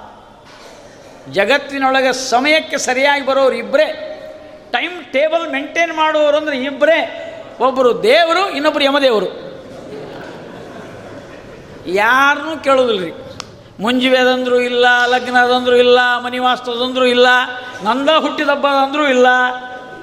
ಜನ್ಮ ದಿನ ಹೋಗಿ ಅದು ಕೊನೆ ದಿನನೇ ಆಗಿಬಿಡುತ್ತೆ. ನಮ್ಮ ಹಣೆ ವಾರನೇ ಇರೋದಿಷ್ಟು. ಯಾವಾಗ ಕರೀತಾರೋ ಹೋಗಲೇಬೇಕು ನೋಡ್ರಿ. ಅದಕ್ಕೆ ನಾವು ಹುಟ್ಟೋದು ಹೆಂಗಂದ್ರೆ ಕಡ್ಲಿ ಬ್ಯಾಳಿಯೊಳಗೆ ಹುಟ್ಟೋದು ಅಂತ ಹುಟ್ಟಿದ ಕೂಡಲೇ ಕಡ್ಲಿ ಬ್ಯಾಳಿ ಹೂರ್ಣ ಹಾಕಿ ಹೋಳಿಗೆ ಮಾಡ್ತಾರೆ ನೋಡ್ರಿ. ಯಾಕ್ರಿ ಹೋಳಿಗೆ ಮಾಡಿರಲಿಲ್ಲ ಮಗ? ಹುಟ್ಟದ, ತೊಟ್ಲದ ಹೆಸರು ನಾಮಕರಣ. ಉದ್ದಿನ ಬ್ಯಾಳಿ ನೀನು ಹಾಕ್ಯಾರಂದ್ರೆ ಏನು ತಿಳ್ಕೊಬೇಕು? ಮುಂದಿನ ಕಾರ್ಯಕ್ರಮ ಅಂತ ಅಷ್ಟೇ. ಕಡ್ಲಿ ಬ್ಯಾಳಿಯಿಂದ ಹಿಡಿದು ಉದ್ದಿನ ಬ್ಯಾಳಿ ತನಕ ನಮ್ಮ ಲೈಫ್ ಅಲ್ಲಿ ಅಲ್ಲಿ ಅಷ್ಟೇ ಮುಗೀತು ನಮ್ಮದು ಏನು ಹಣೆ ಬರಹ ನೋಡ್ರಿ. ಭಗವಂತ ಸರಿಯಾಗಿ ಬಂದಿದ್ದಾನೆ.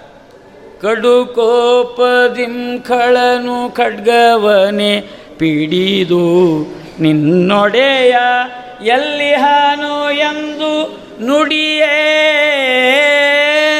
ದೃಢ ಕುತಿಯಲಿ ಶಿಶು ಬಿಡದೆ ನಿನ್ನನು ಭಜಿಸೆ. ಸಡಗರದಿ ಕಂಬದಿಂದೊಡೆದೆ ಯಾರು ಹೇಳಿಕೊಟ್ಟಿದ್ದಾರೆ ರೀ ಕನಕದಾಸರಿಗೆ?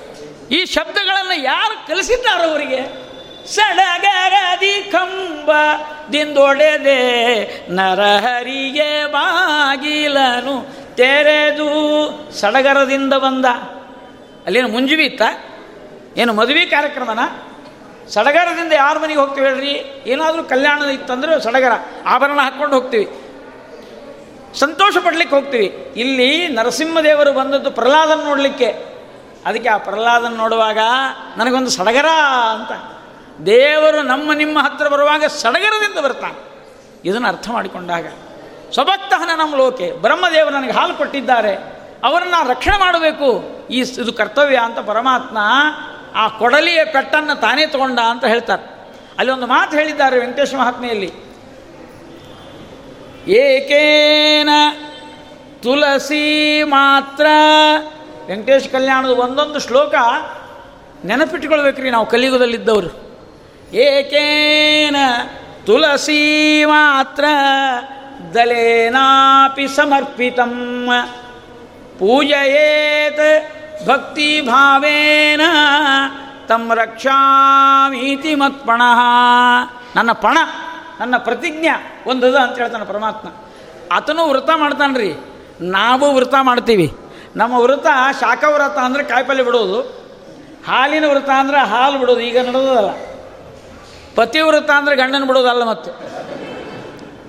ಈ ವ್ರತಗಳೇ ಭಾಳ ನಮವು. ಬಿಡೋ ವ್ರತನೇ ಭಾಳ ಹಿಡಿಯೋ ವ್ರತ ಒಂದೂ ಇಲ್ಲ ನಮ್ಮದು ಭಗವಂತನ ವ್ರತ ಹಂಗಲ್ಲ.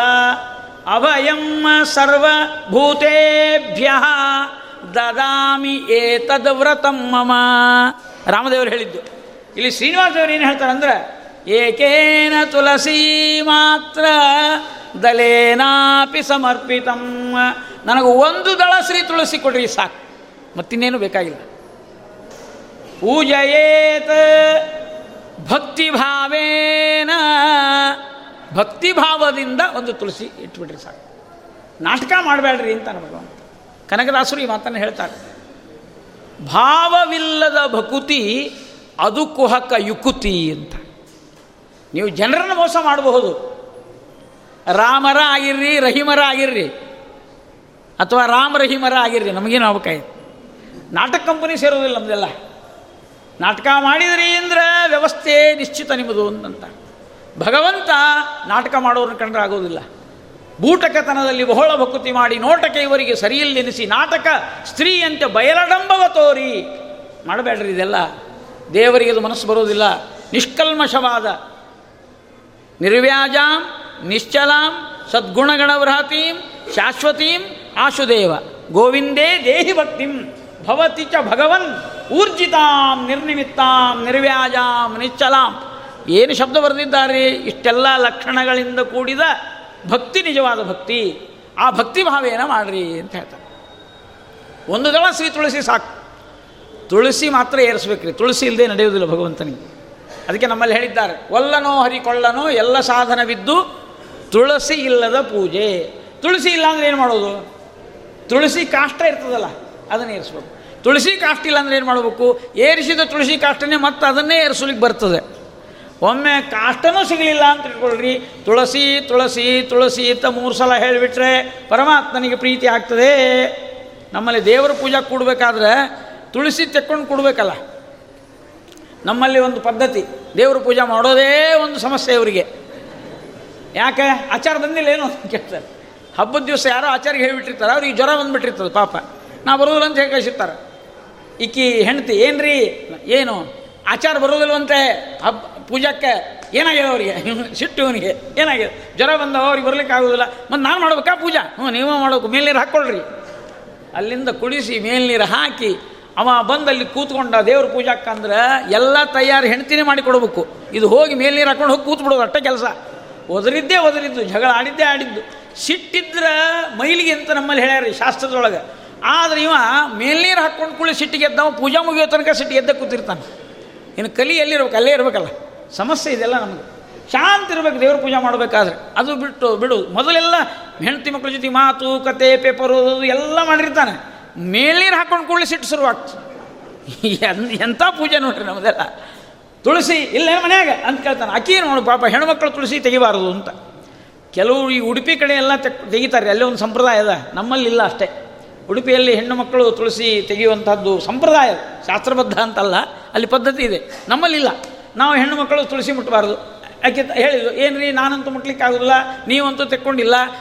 ಮೊನ್ನೆ ಪುರಾಣದಲ್ಲಿ ಆಚಾರ ಹೇಳಿದ್ರಲ್ಲ, ತುಳಸಿ ತುಳಸಿ ತುಳಸಿ. ಮೂರು ಸಲ ಅಂದ್ಬಿಡು. ಇವ ಪಾಪ ನಿರ್ವಾಹ ಇಲ್ಲ ಪೂಜಾ ಮುಗಿಸಿದ. ಮಾರ್ಕೆಟಿಗೆ ಹೊಂಟಿದ್ದ ಹೆಣತೆ ಹೇಳಿದ್ಲು, ಮನೆಯಲ್ಲಿ ಕಾಫಿ, ಪುಡಿ ಇಲ್ಲ, ತಗೊಂಡು ಬಾ ಅಂತ ಹೇಳಿದ, ಗಂಡನಿಗೆ ಹೇಳಿದ್ಲು. ಇವ ಬರ್ಬೇಕಾದ್ರೆ ತರಲೇ ಇಲ್ಲ, ಹಾಗೆ ಬಂದ. ಯಾಕೆ ತರಲಿಲ್ಲ ಅಂದು ಆಚಾರ್ಯ ಹೇಳ್ಯಾರಲ್ಲ, ತುಳಸಿ ತುಳಸಿ ಅಂದಂಗೆ ಕಾಫಿ ಕಾಫಿ ಕಾಫಿ ಅಂತ ಮೂರು ಸಲ ಕುಡಿದು ಬಿಡಂಗ. ಇವು ನಮ್ಮ ಮನೆ ಹೆಂಗೆ ನೋಡ್ರಿ ನಮಗಾದ್ರೆ ವ್ಯವಸ್ಥೆ ದೇವರಿಗೆ ಆದರೆ ವ್ಯವಸ್ಥೆ ಇಲ್ಲ. ತುಳಸಿ ಇಲ್ಲದ ಪೂಜೆ, ಒಲ್ಲನೋ ಹರಿ ಕೊಳ್ಳನೋ ಅದು ಎಲ್ಲಿ ಬಂದದ್ದು ತುಳಸಿ ಅಂದ್ರೆ? ಅಂದು ಧನ್ವಂತರಿಯು ತಂದಿರುವ ಪೀಯೂಷದಿಂದ ಪೂರಿತ ಕಲಶದಿ, ಇಂದಿರಾಪತಿಯ ಆನಂದ ಬಾಷ್ಪೋದಕದ ಬಿಂದು ಬೀಳಲು ಜನಿಸಿದಿ. ಅಮೃತದ ಕಲಶದಲ್ಲಿ ಭಗವಂತನ ಆನಂದ ಬಾಷ್ಪಗಳು ಬಿದ್ದಾಗ ತುಳಸಿ ಹುಟ್ಟಿದೆ. ನೆಲ್ಲಿಕಾಯಿನೂ ಹಾಗೆ. ಬ್ರಹ್ಮದೇವರು ಪರಮಾತ್ಮನ ಸ್ತೋತ್ರ ಮಾಡಿದರು. ಭಗವಂತ ಪ್ರತ್ಯಕ್ಷ ಆದ. ಮೊಟ್ಟ ಮೊದಲು ಆನಂದ ಬಾಷ್ಪ ನೆಲದ ಮೇಲೆ ಬಿತ್ತು. ಆಗ ಹುಟ್ಟಿದ್ದೇ ನೆಲ್ಲಿ ಗಿಡ. ನೋಡ್ರಿ ಆದಿ ವೃಕ್ಷ ಅಂತೇನು ಪ್ರಾರಂಭದ ವೃಕ್ಷ ಅಂತ ಹೇಳ್ತಾರೆ. ಅಮೃತ ವೃಕ್ಷ ಅದು. ನೆಲ್ಲಿಕಾಯಿ ಭಾಳ ಶ್ರೇಷ್ಠ. ತುಳಸಿನೂ ಅಷ್ಟೇ. ಆದ್ದರಿಂದ ನಿತ್ಯನುದಯದಲೆದ್ದು ಚಿತ್ತ ನಿರ್ಮಲರಾಗಿ ಭಕ್ತಿಯಲ್ಲಿ ಶ್ರೀ ತುಳಸಿಯ ಮೃತ್ತಿಕೆಯ ಧರಿಸಿದ ಮಹಾತ್ಮರನ್ನು ಕಂಡು ಯಮ ಭೃತ್ಯರಂಜುವರು ಭಯದಿ ಪ್ರತಿನಿತ್ಯ ಮುಖ ಪ್ರಕ್ಷಾಳನ ಆದ ಕೂಡಲೇ ತುಳಸಿ ಮೃತ್ತಿಕಾವನ್ನು ಎಲ್ಲರೂ ಹಚ್ಕೊಳ್ಬೇಕು. ಗಂಡಸರು ಅಂತಲ್ಲ, ಹೆಣ್ಮಕ್ಳು ಅಂತಲ್ಲ ಎಲ್ಲರೂ ಕೂಡ ತುಳಸಿ ಮೃತ್ತಿಕಾ ಬಹಳ ಶ್ರೇಷ್ಠ. ವೈಜ್ಞಾನಿಕ ದೃಷ್ಟಿಯಿಂದ ನೋಡಿದಾಗ ಅಂದರೆ ವಿಜ್ಞಾನ ಅಂದರೆ ತರ್ಕಬದ್ಧವಾದ ವಿಚಾರ, ಅಂತಲ್ಲಿ ಔಷಧೀಯ ಗುಣಗಳು ಇವೆ ಅಂತ ಹೇಳಿದ ಹಾಗೆ. ಆ ಔಷಧೀಯ ಗುಣಗಳಿಂದ ನೋಡಿದರೆ ಅದು ಕೂಡ ಶ್ರೇಷ್ಠ. ಧಾರ್ಮಿಕ ರೀತಿಯಿಂದಲೂ ಕೂಡ ತುಳಸಿ ಮೃತ್ತಿಕೆಯನ್ನು ಧಾರಣೆ ಮಾಡಬೇಕು. ತುಳಸಿ ಬಹಳ ಶ್ರೇಷ್ಠ. ಅದನ್ನು ದೇವರು ಅಪೇಕ್ಷೆ ಮಾಡ್ತಾನೆ. ಏಕೇನ ತುಳಸಿ ಮಾತ್ರ ದಲೇನಾಪಿ ಸಮರ್ಪಿತಂ ಪೂಜೆಯೇತ್ ಭಕ್ತಿಭಾವೇನ ತಮ್ಮ ರಕ್ಷಾಮೀತಿ ಮತ್ಪಣಃ ಅಂತ ನಾನು ಹೇಳಿದ್ದೇನೆ. ಇಷ್ಟು ಸರಳ ಇದ್ದೇನೆ ನಾನು ಅಂತಾನೆ ಭಗವಂತ. ಭಗವಂತನಷ್ಟು ಸರಳ ಯಾರೂ ಇಲ್ಲ ಜಗತ್ತಿನಲ್ಲಿ. ಸುಲಭನೋ ಹರಿತನ್ನವರನು ಅರಗಳಿಗೆ ಬಿಟ್ಟಗಲನು ರಮಾಧವನ ನಾವು ಬಹಳ ಗೊಂದಲದಲ್ಲಿ ಬೀಳ್ತೇವೆ. ದೇವರು ಮಾತ್ರ ಬಹಳ ಸರಳ. ಕಲ್ಲು ಸಕ್ರೆ ಕೊಟ್ಟರು ಅಷ್ಟೇ, ತುಳಸಿ ಕೊಟ್ಟರು ಅಷ್ಟೇ. ದೇವರಿಗೇನು ಏನು? ಕೊಟ್ಟರು ಕೈ ಚಾಚುವ. ಏನು ಕೊಟ್ಟರು ಕೈ ಚಾಚುವ. ತನ್ನಾಧೀನವೆಂದರೆ ನಸು ನಾಚುವ. ದಾನವ ಒಡಲು ರಿಗೀಚುವ. ತನ್ನಿಂ ತಾನೇವೆ ಮನದೋಳು ಸೂಚುವ. ಅಂಜ ಬ್ಯಾಡ, ಬ್ಯಾಡೆಲೋ ಜೀವ. ದೇವರ ಹತ್ರ ಹೋಗ್ಲಿಕ್ಕೆ ಅಂಜು ಬೇಡ ನಾವೆಲ್ಲ ದೇವ್ರ ಹತ್ರ ಹೋಗ್ಲಿಕ್ಕೆ ಅಂಜುತ್ತೀವಿ ಏ ನಮಗೆ ನಾವು ನಮ್ಮಂಥವ್ರೇನ್ರಿ ನಾವು ಭಾಳ ಪಾಪಿಸ್ಟ್ರು ನಾವು ಹೆಂಗೆ ದೇವರು ಒಳಗೆ ಹೋಗಬೇಕು? ದೇವರಿಗೆ ಪೂಜೆ ಹೆಂಗೆ ಮಾಡಬೇಕು? ಕೆಲವರು ಹೆದು ಮೊದಲೇ ಹೆದರ್ಕೊಂಡು ದೇವರಿಗೂ ನಮಗೆ ಆಗುವುದಿಲ್ಲ ಅಂತ ಮೊದಲೇ ಬಿಟ್ಟು ಬಿಡ್ತಾರೆ ದೇವರು ನಿಮ್ಮನ್ನು ಉದ್ಧಾರ ಮಾಡಲಿಕ್ಕಿದ್ದಾನೆ. ನೀವು ದೇವ್ರನ್ನ ಯಾಕೆ ಬಿಡ್ತೀರಿ? ಅಂತ ಪರಮಾತ್ಮನ ಪೂಜೆಯನ್ನು ಮಾಡಬೇಕು ಅಂತ ಹೇಳ್ತಾ ಆನಂತರದಲ್ಲಿ ತನ್ನ ತಲೆಯ ಮೇಲೆ ಪೆಟ್ಟನ್ನು ತಗೊಂಡಿದ್ದಾನೆ. ಆ ಗೋಪಾಲಕನನ್ನು ಸರಿಸಿದ ಕೊಡಲಿಯ ಪೆಟ್ಟನ್ನು ತನ್ನ ತಲೆಯ ಮೇಲೆ ತಗೊಂಡು ಆ ಆಕಳನ್ನು ಸರಿಸಿದ ಗೋಪಾಲ ಅಲ್ಲೇ ನಿಂತಿದ್ದಾನೆ. ಎತ್ತಿ ಒಗೆಯುವಾಗ ತಲೆ ಮೇಲೆ ಪೆಟ್ಟು ಬಿತ್ತು. ತಕ್ಷಣದಲ್ಲಿ ಏಳು ತಾಳದ ಗಿಡ, ತಾಳದ ಮರದ, ಏಳು ತಾಳದ ಮರದಷ್ಟು ಎತ್ತರ, ನೆತ್ತರ, ಅದು ಒಂದೇ ಸಮನೆ ಸುರಿತಂತೆ. ಪರಮಾತ್ಮನ ನೆತ್, ತಲೆಯಿಂದ, ನೆತ್ತಿಯಿಂದ ನೆತ್ತರ ಬಂತು. ರಕ್ತ ಹರಿತು. ದೇವರಿಗೆ ರಕ್ತ ಇರ್ತದೇನ್ರಿ? ದೇವರಿಗೆ ಎಲ್ಲಾದರೂ ರಕ್ತ, ಮಾಂಸ ಇರ್ತದೇನೋ? ತೋರಿಸಿದ ಅಷ್ಟೇ. ಇದನ್ನು ಭಾಳ ಸಲ ತೋರಿಸಿದ್ದಾನೆ ಭಗವಂತ. ಲಕ್ ಪದ್ಮಾವತಿ ಕಲ್ಲೋಗಿದಾಗ ಎಲ್ಲ ಸಖಿಯರು ಕೂಡಿ ಅವಾಗೂ ತಲೆಗೆ ರಕ್ತ ಬಂತು ಅಂತ ತೋರಿಸಿ, ಎರಡು ಸಲ ತೋರಿಸಿದ್ದಾನೆ. ಇದೆಲ್ಲ ಭಗವಂತನ ಲೀಲೆ ಅಂತ ತಿಳ್ಕೊಳ್ಬೇಕು. ಒಮ್ಮೆ ಪಾಂಡವರು ರಾಜಸೂಯಾಗ ಮಾಡಿದಾಗ ಅಡಿಗೆ ಮನೆ ಡಿಪಾರ್ಟ್ಮೆಂಟ್ನೊಳಗೆ ಭೀಮಸೇನ್ ದೇವರಿದ್ದರು ಇಲ್ಲಿ ಕೃಷ್ಣ ಬಂದ ಕಾರವಾರ ಮಾಡಲಿಕ್ಕೆ. ಏನು ಪಾ ಎಲ್ಲ ಚೆನ್ನಾಗಿ ನಡೆದ ಪಾ ನಿನ್ನ ದಯಿಂದ ಎಲ್ಲ ಸರಿಯಾಗಿ ನಡೆದಿದೆ, ಚೆನ್ನಾಗಿ ನಡೆದಿದೆ. ನೀ ಯಾಕೆ ಇಲ್ಲಿ ಬಂದೆ ಅಂದರು. ಅಲ್ಲ, ನಾನು ಸ್ವಲ್ಪ ಕಾಯಿಪಲ್ಲೆ ಹೆಚ್ಚುತ್ತೇನೆ ಇಂದ ಯಾಕೆ ಬೇಕಾಗಿತ್ತು ಕಾಯಿಪಲ್ಯ ಹಚ್ಚಲಿಕ್ಕೆ ಪರಮಾತ್ಮನಿಗೆ? ಬೆಂಡೆಕಾಯಿ ತೊಗೊಂಡು ಆ ಈಳಿಗೆ ತೊಗೊಂಡು ಹಚ್ಚಲಿಕ್ಕೆ ಕೂತ. ಭೀಮಸೇನ್ ದೇವರಂದರು ಬ್ಯಾಡು ಮಾರ ಕೇಳಲಿಲ್ಲ ಕೃಷ್ಣ, ಇಲ್ಲ ನಿಮ್ಮ ಒಳಗೆಲ್ಲ ಕೆಲಸ ಮಾಡಿದರೆ ನನಗೆ ಆನಂದ ಆಗ್ತದೆ, ಮಾಡು ಅಂದರು. ಅದು ಹೆಚ್ಚಲಿಕ್ಕೆ ಬಂದ್ರಲ್ಲ ಪಾಪ ಹೆಚ್ಚಲಿಕ್ಕೆ ಹೋಗಿ ಕೈಗೆ ಹಾಕೊಂಡ್ಬಿಟ್ಟ ಕಂಡಾಬಿಟ್ಟು ರಕ್ತ ಸುರಿತಾಯಿತು ಕೃಷ್ಣನ ಕೈಯಲ್ಲಿ. ಅಲ್ಲಿ ಸುಭದ್ರ ಮತ್ತು ಓಡಿ ಬರ್ತಾ ಇದ್ದಾಳೆ. ಅಣ್ಣ ಅಣ್ಣ, ಏನಾಯಿತು? ಅಂದ್ಲು. ಏನಿಲ್ಲ, ಯಾಕೋ ನನಗೆ ಹೆಚ್ಚಲಿಕ್ಕಂತೂ ಗೊತ್ತಿಲ್ಲ. ಎಲ್ಲರೂ ನೈವೇದ್ಯ ಅವರೇ ಮಾಡ್ತಿರ್ತಾರೆ, ಲಕ್ಷ್ಮೀದೇವಿ ಅಡಿಗೆ ಮಾಡ್ತಾಳೆ. ನಾನು ಇವತ್ತೇನೋ ಅಡಿಗೆ ಮಾಡ್ಲಿಕ್ಕೆ ಹೋದೆ, ಕಾರವಾರ ಮಾಡಿಕೊಂಡು ಕೈಗೆ ಹಾಕ್ಕೊಂಡಿನಿ, ರಕ್ತ ಬಂದದ ಅಂದ. ಹೀಗೆ ಮಾಡ್ತಾ ಇದ್ದ. ಸುಭದ್ರ, ಅಣ್ಣ, ಒಂದು ಬಟ್ಟೆ ತಂದು ಕಟ್ತೀನಿ ಅಂತ ಹೇಳಿ ಅರಮನೆ ತುಂಬ ಹುಡುಕ್ಲಿಕ್ಕತ್ತಿದ್ಲು ಅರಮನೆ ಬಟ್ಟೆ ಸಿಗ್ತಾವನ್ರಿ? ನಮ್ಮ ಮನೆಯಲ್ಲಿ ಆದ್ರೆ ಕೈಲಿ ಕೈ ಹಾಕ್ತೇವಲ್ಲ ಹರಕು ಬಟ್ಟೆ ಇಟ್ಟಿರ್ತೀವಿ. ಅದು ಅರಮನೆ ಅದು ಹೇಳಿ ಕೇಳಿ. ಅಲ್ಲಿ ಯಾರು ಇಟ್ಟಿರ್ತಾರೆ? ಇಟ್ಟರೆ ನೌಕರಿ ಹೋಗ್ತದೆ ಅವ್ರದ್ದು ಆ ಕೆಲಸ ಮಾಡೋರ್ದು. ಎಲ್ಲೂ ಸಿಗಲೇ ಇಲ್ಲ ಹುಡುಕೋತ ಒದ್ದಾಡ ಅಷ್ಟರಲ್ಲಿ ದ್ರೌಪದಿ ಬಂದ್ಲಲ್ಲಿ. ಆಕೆ ಬಂದು ನೋಡಿದ ತಕ್ಷಣ ಪೀತಾಂಬರವನ್ನೇ ಹರಿದು ಕಟ್ಟೆ ಬಿಟ್ಲು ಪರಮಾತ್ಮನಿಗೆ. ಆಗ ಸುಭದ್ರ ಬಂದು, ಅಣ್ಣ, ಎಲ್ಲೂ ಸಿಗಲಿಲ್ಲ ನೀನು ಹಣೆ ಬರ ಅಂದ. ಇಲ್ಲಿ ನೋಡಿಲ್ಲಿ ಆಕೆ ಪೀತಾಂಬರ ಹರಿದ್ಲು. ಅವ ನನ್ನ ಕಡೆನೂ ಇತ್ತು, ಆದರೆ ಹರಿಲಿಕ್ಕೆ ಮನಸ್ಸು ಬರಲಿಲ್ಲ ಅಂದಕ್ಕೆ ನೋಡಿ, ಸಮಸ್ಯೆ ಹೆಂಗಿರ್ತಂದ್ರೆ ದೇವರು, ಅವ ಅಂದ, ಅದಕ್ಕೆ ನೀ ತಂಗಿ ಆದರೂ ನನಗೆ ದ್ರೌಪದಿ ಮೇಲೆ ಇದ್ದಷ್ಟು ಪ್ರೀತಿ ನಿನ್ನ ಮೇಲೆ ಯಾಕೆ ಅಂತ ನೀ ಅಂತಿದ್ಯಲ್ಲ, ನೀ ನೋಡಿದ್ದು ಹೇಗೆ? ಅಂತ. ಅವತ್ತೇನು ಆ ಕಟ್ಟಿದ್ಲು ಬಹುಶಃ ಅವಾಗೇ ರಾಖಿ ಕಟ್ಟಿರಬೇಕು ಅದು. ಈ ನಮ್ಮಲ್ಲಿ ಏನೋ ಬೇರೆ ಆಗಿಬಿಡ್ತದೆ. ರಾಖಿ ಕಟ್ಟೋ ಸಂಪ್ರದಾಯನೇ ಬೇರೆ ಆಯ್ತು. ರಾಖಿ ಕಟ್ಟೋದು ಏನಾರು ಕೊಡ್ರಿ ಅನ್ನೋದು. ಇದು ಬಂತು ಲೆಕ್ಕ. ರಕ್ತ ಬಂದಾಗ ಕಟ್ಟಬೇಕು ಅಲ್ಲೇ ಆಗಿಲ್ಲ. ಇರಲಿ ಅದೆಲ್ಲ ಬೇರೆ ಹಬ್ಬಗಳು, ಆಚರಣೆಗಳು ಬೇರೆ. ಅಂತೂ ಆ ಪರಮಾತ್ಮ ಯಾವಾಗ ಬೇಕಾವಾಗ ರಕ್ತಗಳನ್ನು ಸೃಷ್ಟಿ ಮಾಡೋದಷ್ಟೇ ಹೊರತು ಆ ಆ ನೆತ್ತಿಯಿಂದ ರಕ್ತ ಬರ್ತಾ ಇದೆ. ನೋಡಿದ ಆ ದನ ಕಾಯುವ ಮರಣವನ್ನು ಹೊಂದಿದ್ದಾನೆ. ಆಕಳ ಕೆಳಗಿಳಿದು ಬಂದು ರಾಜನ ಸಭೆಯಲ್ಲಿ ಹೊರಳಾಡಿ ರಾಜನನ್ನು ಕರ್ಕೊಂಡು ಹೋಗ್ತಾ ಇದೆ. ಚೋಳರಾಜ ಏನೋ ಆಗಿದೆ, ಅನಾಹುತ ಅಂತ ಬಂದ ಮೇಲೆ ನೋಡ್ತಾ ಇದ್ದಾನೆ. ಆ ಹುತ್ತಿನ ಒಳಗಿಂದ ರಕ್ತ ಬರ್ತಾ ಇತ್ತು. ಈಗೇನು ತಿರುಪತಿ ಎಲ್ಲಿ ವೆಂಕ್, ಪರಮಾತ್ಮ ನಿಂತಿದ್ದಾನಲ್ಲ ಶ್ರೀ, ವೆಂಕಟೇಶ್ ದೇವರು ಅದೇನಿತ್ತು ಅಲ್ಲೇ ಹುತ್ತಿತ್ತು. ಅದರ ಮೇಲೆ ರಕ್ತ ಬರ್ತಾ ಇತ್ತು. ಓ ಅಂತಂದ. ಗಾಬರಿಯಾಗಿ ಏನಿದು ಅಂತ ನೋಡೋದ್ರೊಳಗೆ ದೇವರು ಮೇಲೆ ಬಂದಿದ್ದಾನೆ. ಮೇಲೆ ಒಂದು ಶಂಖ ಚಕ್ರಗಳನ್ನು ದರ್ಶನ ಕೊಟ್ಟಿದ್ದಾನೆ ಅಂತ ಬರ್ತಾರೆ ವೆಂಕಟೇಶ್ ಮಹಾತ್ಮೆಯಲ್ಲಿ ಬಂದದ್ದು ಎರಡು ಕೈಗಳಿಂದ, ಮನುಷ್ಯ ವಿಗ್ರಹ, ಆಗಲೇ ಹೇಳಿದ್ದು. ಈಗೇನು ಮಾಡಿದ? ಚೋಳರಾಜನಿಗೆ ತೋರಿಸುವಾಗ ನಾಲ್ಕು ಕೈಗಳನ್ನು ತೋರಿಸಿದ್ದಾನೆ. ಶಂಖಚಕ್ರ, ಗದಾಪದ್ಮ, ಅಂದರೆ ಶಂಖಚಕ್ರಗಳು ಮತ್ತು ನಾಲ್ಕು ಕೈಗಳು. ನಾಲ್ಕು ನೋಡಿದ? ಇವನು ದೇವರು ಅಂತ ಗೊತ್ತಾಯ್ತು ಚೋಳರಾಜನಿಗೆ ಸ್ವಾಮಿ, ಇದೇನು? ಶೆಟ್ಟಿ ಎದ್ದು ಬಿಟ್ಟಿದ್ದಾನೆ ಪರಮಾತ್ಮ. ದರಿದ್ರೋಹಂ ಅನಾಥ, ಅಹಂ ದರಿದ್ರ, ಅನಾಥಂ ಮಾಮ ದರಿದ್ರಂ ಮಾಮ ಹೇ ರಾಜ, ಏನಂತ ತಿಳ್ಕೊಂಡು? ನಾನು ಅನಾಥ, ನಾನು ದರಿದ್ರ, ನಾನು ದಿಕ್ಕಿಲ್ಲದವ, ನನ್ನಂಥವನಿಗೆ ನಿನ್ನ ಗೋಪಾಲಕ ಹೊಡೆದಿದ್ದಾನೆ. ಪ್ರಜೆಗಳು ಏನಾದರೂ ತಪ್ಪು ಮಾಡಿದರೆ ಅದಕ್ಕೆ ಜವಾಬ್ದಾರಿ ರಾಜ. ಅದ್ಭುತವಾದ ಮಾತನ್ನು ಹೇಳಿದ. ರಾಜ ಕಾಲಸ್ಯ ಕಾರಣಂ ಅಂತ. ಪ್ರಜೆಗಳು ಮಾಡಿದ ಅಪರಾಧಕ್ಕೆ ರಾಜ ಜವಾಬ್ದಾರಿ. ಭಾಳ ಗಂಭೀರ ವಿಷಯ ಇದು. ಇದು ನಮಗೆ ನಿಮಗಲ್ಲ. ಪ್ರಜಾಪ್ರಭುತ್ವದಲ್ಲಿ ಇವತ್ತು ಆಡಳಿತ ಮಾಡತಕ್ಕಂತಹ ಅನೇಕ ಜನ ಮಂತ್ರಿ ಅಂತಿರೋ ಏನಂತಿರೋ ಹೇಳಿ ಅವರಿಗೆ. ಅವರೆಲ್ಲರೂ ಇದಕ್ಕೆ ಜವಾಬ್ದಾರರು. ಇವತ್ತು ಯಾವನೇ ಒಬ್ಬ ಪ್ರಜೆ ಅನ್ಯಾಯ ಮಾಡ್ತಾನಂದರೆ ಅದರಲ್ಲಿ ಭಾಗಿಯಾಗಬೇಕು ಅವರು. ರಾಜ್ಞಿ ಧರ್ಮಿಣಿ ಧರ್ಮಿಷ್ಠಾ ಪಾಪೇ ಪಾಪಾ ಸಮೇ ಸಮಾಹ, ಯಥಾ ರಾಜ ತಥಾ ಪ್ರಜಾ ಪ್ರಜಾ ಅನುವರ್ತಂತೆ, ರಾಜಾನಂ ಅನುವರ್ತಂತೆ, ರಾಜನನ್ನೇ ಅನುಸರಿಸುತ್ತೇವೆ. ಇದು ಭಾರತೀಯ ಸಂವಿಧಾನದ ಒಂದು ಅದ್ಭುತವಾದಂತಹ ನಿಯಮ ಏನು ಅಂದರೆ, ಇದು ನಾವು ಮಾಡಿದ ಭಾರತೀಯ ಈ ಸಂವಿಧಾನ ಇದೆ, ಅದು ಕೂಡ ಯೋಗ್ಯನೇ. ಅದು ನೀನು ಅಯೋಗ್ಯ ಅಂತ ನಾವು ಹೇಳಲಿಕ್ಕೆ ಸಾಧ್ಯ ಇಲ್ಲ. ಯಾಕಂದರೆ ಎಲ್ಲರೂ ಸಮಾನರಾಗಿ ಆನಂದವಾಗಿರ್ರಿ ಅಂತ ಹೇಳಲಿಕ್ಕೆ ಮಾಡಿದ್ರು ಅದನ್ನು. ಅದನ್ನು ಇಂಪ್ಲಿಮೆಂಟ್ ಮಾಡುವಲ್ಲಿ ಎಡವಿದ್ದೇವೆ, ಅದು ಬೇರೆ ವಿಷಯ. ಆದರೆ ಮನು ಬರೆದ ಭಾರತೀಯ ಸಂಸ್ಕೃತಿಯ ಸಂವಿಧಾನ ಏನಿದೆ, ಎಂಥ ಅದ್ಭುತ ಅಂದರೆ ರಾಜಾನಂ ಅನುವರ್ತಂತೆ, ಯಥಾ ರಾಜ ತಥಾ ಪ್ರಜಾಹ ಅಂತ ಹೇಳ್ತಾರೆ. ಅದಕ್ಕಾಗಿ ರಾಜರಿಗೆ ಏನಾದರೂ ತೊಂದರೆ ಬಂದಿದೆ ಅಂದರೆ ಪ್ರಜೆಗಳೇ ಕಾರಣ. ಪ್ರಜೆಗಳು ತಪ್ಪು ಮಾಡಿದರೆ ಅದರ ಭಾಗ ತಗೊಳ್ತಾರೆ. ಅದಕ್ಕೆ ಪ್ರಜೆಗಳು ತಪ್ಪು ಮಾಡದಂತೆ ರಾಜರು ನೋಡಬೇಕಂತ. ನಮ್ಮಲ್ಲಿ ಆಗಿದ್ದೇ ಬೇರೆ. ನಮ್ಮದು for the people by the people for the people of the people democracy ಹೇಳಿದ್ರು ನೋಡ್ರಿ. ಅದು ಅರ್ಥ ಬೇರೆ ಅದ ಅದಕ್ಕೆ. ಬೈ ಅಂದ್ರೆ ಬಿ ವೈ ಅಲ್ರಿ, ಬಿ ಯು ವೈ. ಮಂದಿನೆಲ್ಲ ಖರೀದಿ ಮಾಡ್ಬೇಕು ಮೊದಲು. B U Y, by the people. For the people ಅಂದ್ರೆ F A R for, not F O R. ಆರಿಸಿ ಬಂದು ಕೂಡಲೇ ದೂರ ಬಿಡು. For the people. ಇನ್ನೊಂದು of the people, O F ಅಲ್ಲ, ಓ ಎಫ್ ಎಫ್. ಜನರನ್ನು ವ್ಯವಸ್ಥೆ ಮಾಡೋದೇ ಡೆಮೋಕ್ರಸಿಯ ಒಂದು ನಿಯಮ ಆಗಿಬಿಟ್ಟಿದೆ ಇವತ್ತು.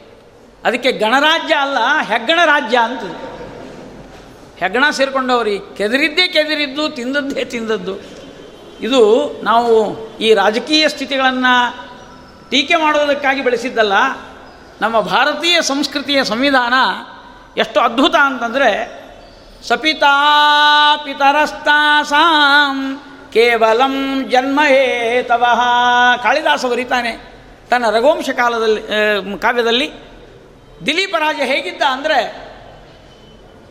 ಪ್ರಜೆಗಳಿಗೆ ಪೋಷಣೆ ಮತ್ತು ಶಿಕ್ಷಣ ಎರಡೂ ತಾನೇ ಕೊಡ್ತಿದ್ದಂತೆ. ಫ್ರೀಯಾಗಿ ಎಲ್ಲ ಪ್ರಜೆಗಳ ವಸ್ತ್ರ, ವಸನ, ಅಶನ ಅವರಿಗಿರುವಂಥ ವಸತಿ ಅದು ರಾಜ ಕೊಡ್ತಿದ್ದಂತೆ.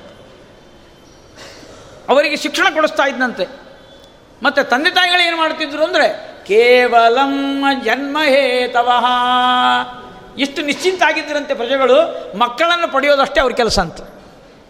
ಅವರ ಮಕ್ಕಳನ್ನು ಪಡೆದು ತಂದೆ ತಾಯಿಗಳಾದರೆ, ತಂದೆ ತಾಯಿಗಳು ಮಾಡಬೇಕಾದ ಪೂರ್ಣ ಜವಾಬ್ದಾರಿಯನ್ನು ದಿಲೀಪ ರಾಜ ತಗೊಂಡಿದ್ದ ಅಂತ ಕಾಳಿದಾಸ ಬರೀತಾನೆ. ಇವತ್ತು ನಮ್ಮ ಮಂತ್ರಿಗಳು ನಮಗೆ ತಂದೆ ಸ್ಥಾನದಲ್ಲಿದ್ದು ಏನಾದರೂ ಮಾಡಿದರೆ, ಇವತ್ತು ಭಾರತ ದೇಶ ಕಾಳಿದಾಸನ ಕನಸಿನ ದೇಶ ಆಗ್ತಿತ್ತು.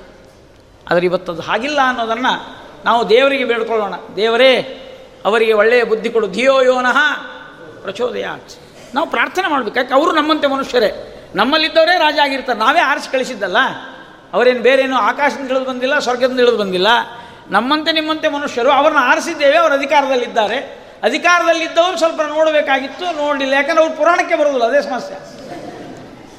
ಅಧಿಕಾರದಲ್ಲಿದ್ದವರು ಪ್ರವಚನಕ್ಕೆ ಬಂದರೆ ಏನಾದರೂ ಒಂದು ಸ್ವಲ್ಪ ತಿಳುವಳಿಕೆ ಯಾಕಂದರೆ ರಾಜರಾಗಬೇಕಾದವ್ರಿಗೆ ಜ್ಞಾನ ಇರಬೇಕು ಅಂತ ನಿಯಮ ಇತ್ತು. ಹಾಗಾಗಿ ಅಧಿಕಾರ, ನಮ್ಮಲ್ಲಿ ಅಧಿಕಾರ ಅನ್ನೋ ಶಬ್ದಕ್ಕೊಂದು ಅರ್ಥ ಬೇರೆ ಅದ ರೀ. ಅಧಿಕ, ಆರ, ಅಧಿ ಅಂದರೆ ಒಳಗೆ ಆ ಕ್ಷೇತ್ರದೊಳಗೆ ಕಾರಯತಿ ಅಂದರೆ ಕೆಲ, ಕರೋತಿ ಕೆಲಸ ಮಾಡ್ತಾನೆ. ಯಾವ ಕ್ಷೇತ್ರದ ಯಾವ ಕೆಲಸ ಮಾಡ್ತಾನೆ ಅಧಿಕ, ಕರೋತಿ ಅಧಿಕಾರ. ಅಂದರೆ ಅವನಿಗೆ ಅಧಿಕಾರ ಬಂತು ಅಂತ. ಇನ್ನೊಂದು ಅರ್ಥ ಮಾಡ್ಬೋದು ಅಲ್ಲಿ. ಅಧಿಕ ಅಧಿಕ ಅರ ಅಂದರೆ ಸವರ್ಣ ತಿರುಗಿ ಸಂಧಿ ಮಾಡಬೇಕು. ಅರ ಅಂದರೆ ಪಾಪ ಸಂಸ್ಕೃತದೊಳಗೆ.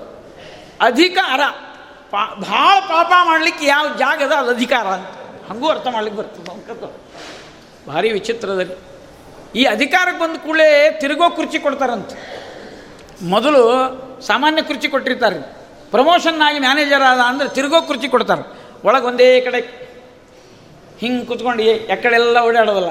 ತಿರುಗಿ ಅದು ತಿರುಗೋ ಕುರ್ಚಿ ಯಾಕೆ ಕೊಡ್ತಾರಂದ್ರೆ ಮ್ಯಾಲೆ ಫ್ಯಾನ್ ತಿರುಗ್ತದೆ, ಕೆಳಗೆ ಕುರ್ಚಿ ತಿರುಗ್ತದೆ, ಕೂತವನ ತಲೆನೂ ತಿರುಗ್ತದಂತ.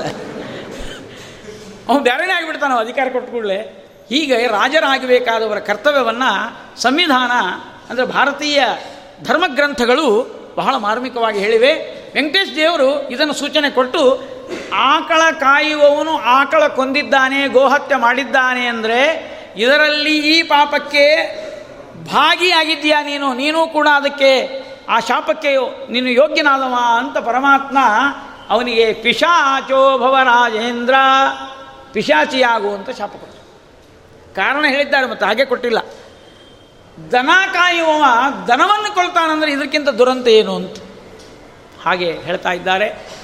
ಆ ಸಂದರ್ಭದಲ್ಲಿ ಒಂದು ಮಾತನ್ನು ಹೇಳಿದ ಭಗವಂತ ಅನಾಥಮ್ಮಾಂ ದರಿದ್ರಮ್ಮಾಂ ಒಪ್ಪು, ಒಪ್ಪುವಂಥ ಮಾತ. ದೇವರು ಅನಾಥ ಅಂತಾನಂದ್ರೆ ನಿಜವಾಗಿ ಹೇಳಬೇಕಂದ್ರೆ ಅವನೇ ಅನಾಥ. ನಾವೆಲ್ಲ ಸನಾಥರು. ನಮಗೊಬ್ಬ ನಾಥ ಇದ್ದಾನೆ ಜಗನ್ನಾಥ. ನಮಗೆಲ್ಲರಿಗೂ ಒಬ್ಬ ನಾಥ, ಜಗನ್ನಾಥ. ಅವರಿಗೆ ಯಾರು ನಾಥ? ಯಾರಿಲ್ಲ ಇಲ್ಲ. ಭಗವಂತನಿಗೆ ತಂದೆ ತಾಯಿಗಳೇ ಇಲ್ಲಲ್ಲ. ಇಲ್ಲ, ತಂದೆ ತಾಯಿಗಳು ಇದ್ದಂತೆ ನಟನೆ ಮಾಡಿದ್ದಾನೆ. ರಾಮ ಅವತಾರದಲ್ಲಿ ಕೌಸಲ್ಯ, ದಶರಥ, ಕೃಷ್ಣಾವತಾರದಲ್ಲಿ ದೇವಕಿ ನಂದನಾಯಚ ನಂದ ಗೋಪಕುಮಾರಾಯ ವಾಸುದೇವಾಯ, ಇವೆಲ್ಲ ಬಂದಿದೆಯಲ್ಲ ಅಂತಂದರೆ ಸುಮ್ಮನೆ ಅದು ತೋರಿಸಿದ ಹಾಗೆ ಪರಮಾತ್ಮನಿಗೆ ಜನ್ಮ ಇಲ್ಲ. ಜನ್ಮ ಇಲ್ಲ ಅಂತ ಹೇಗೆ ಹೇಳ್ತೀರಿ ಅಂತಂದರೆ ನರಸಿಂಹಾವತಾರ ನೋಡಿಬಿಡ್ರಿ. ಆ ನರಸಿಂಹಾವತಾರದಲ್ಲಿ ಕಂಬ ಏನು? ಒಡೆದು ಬಂದಲ್ಲ, ಕಂಬದ ಕೂಸು.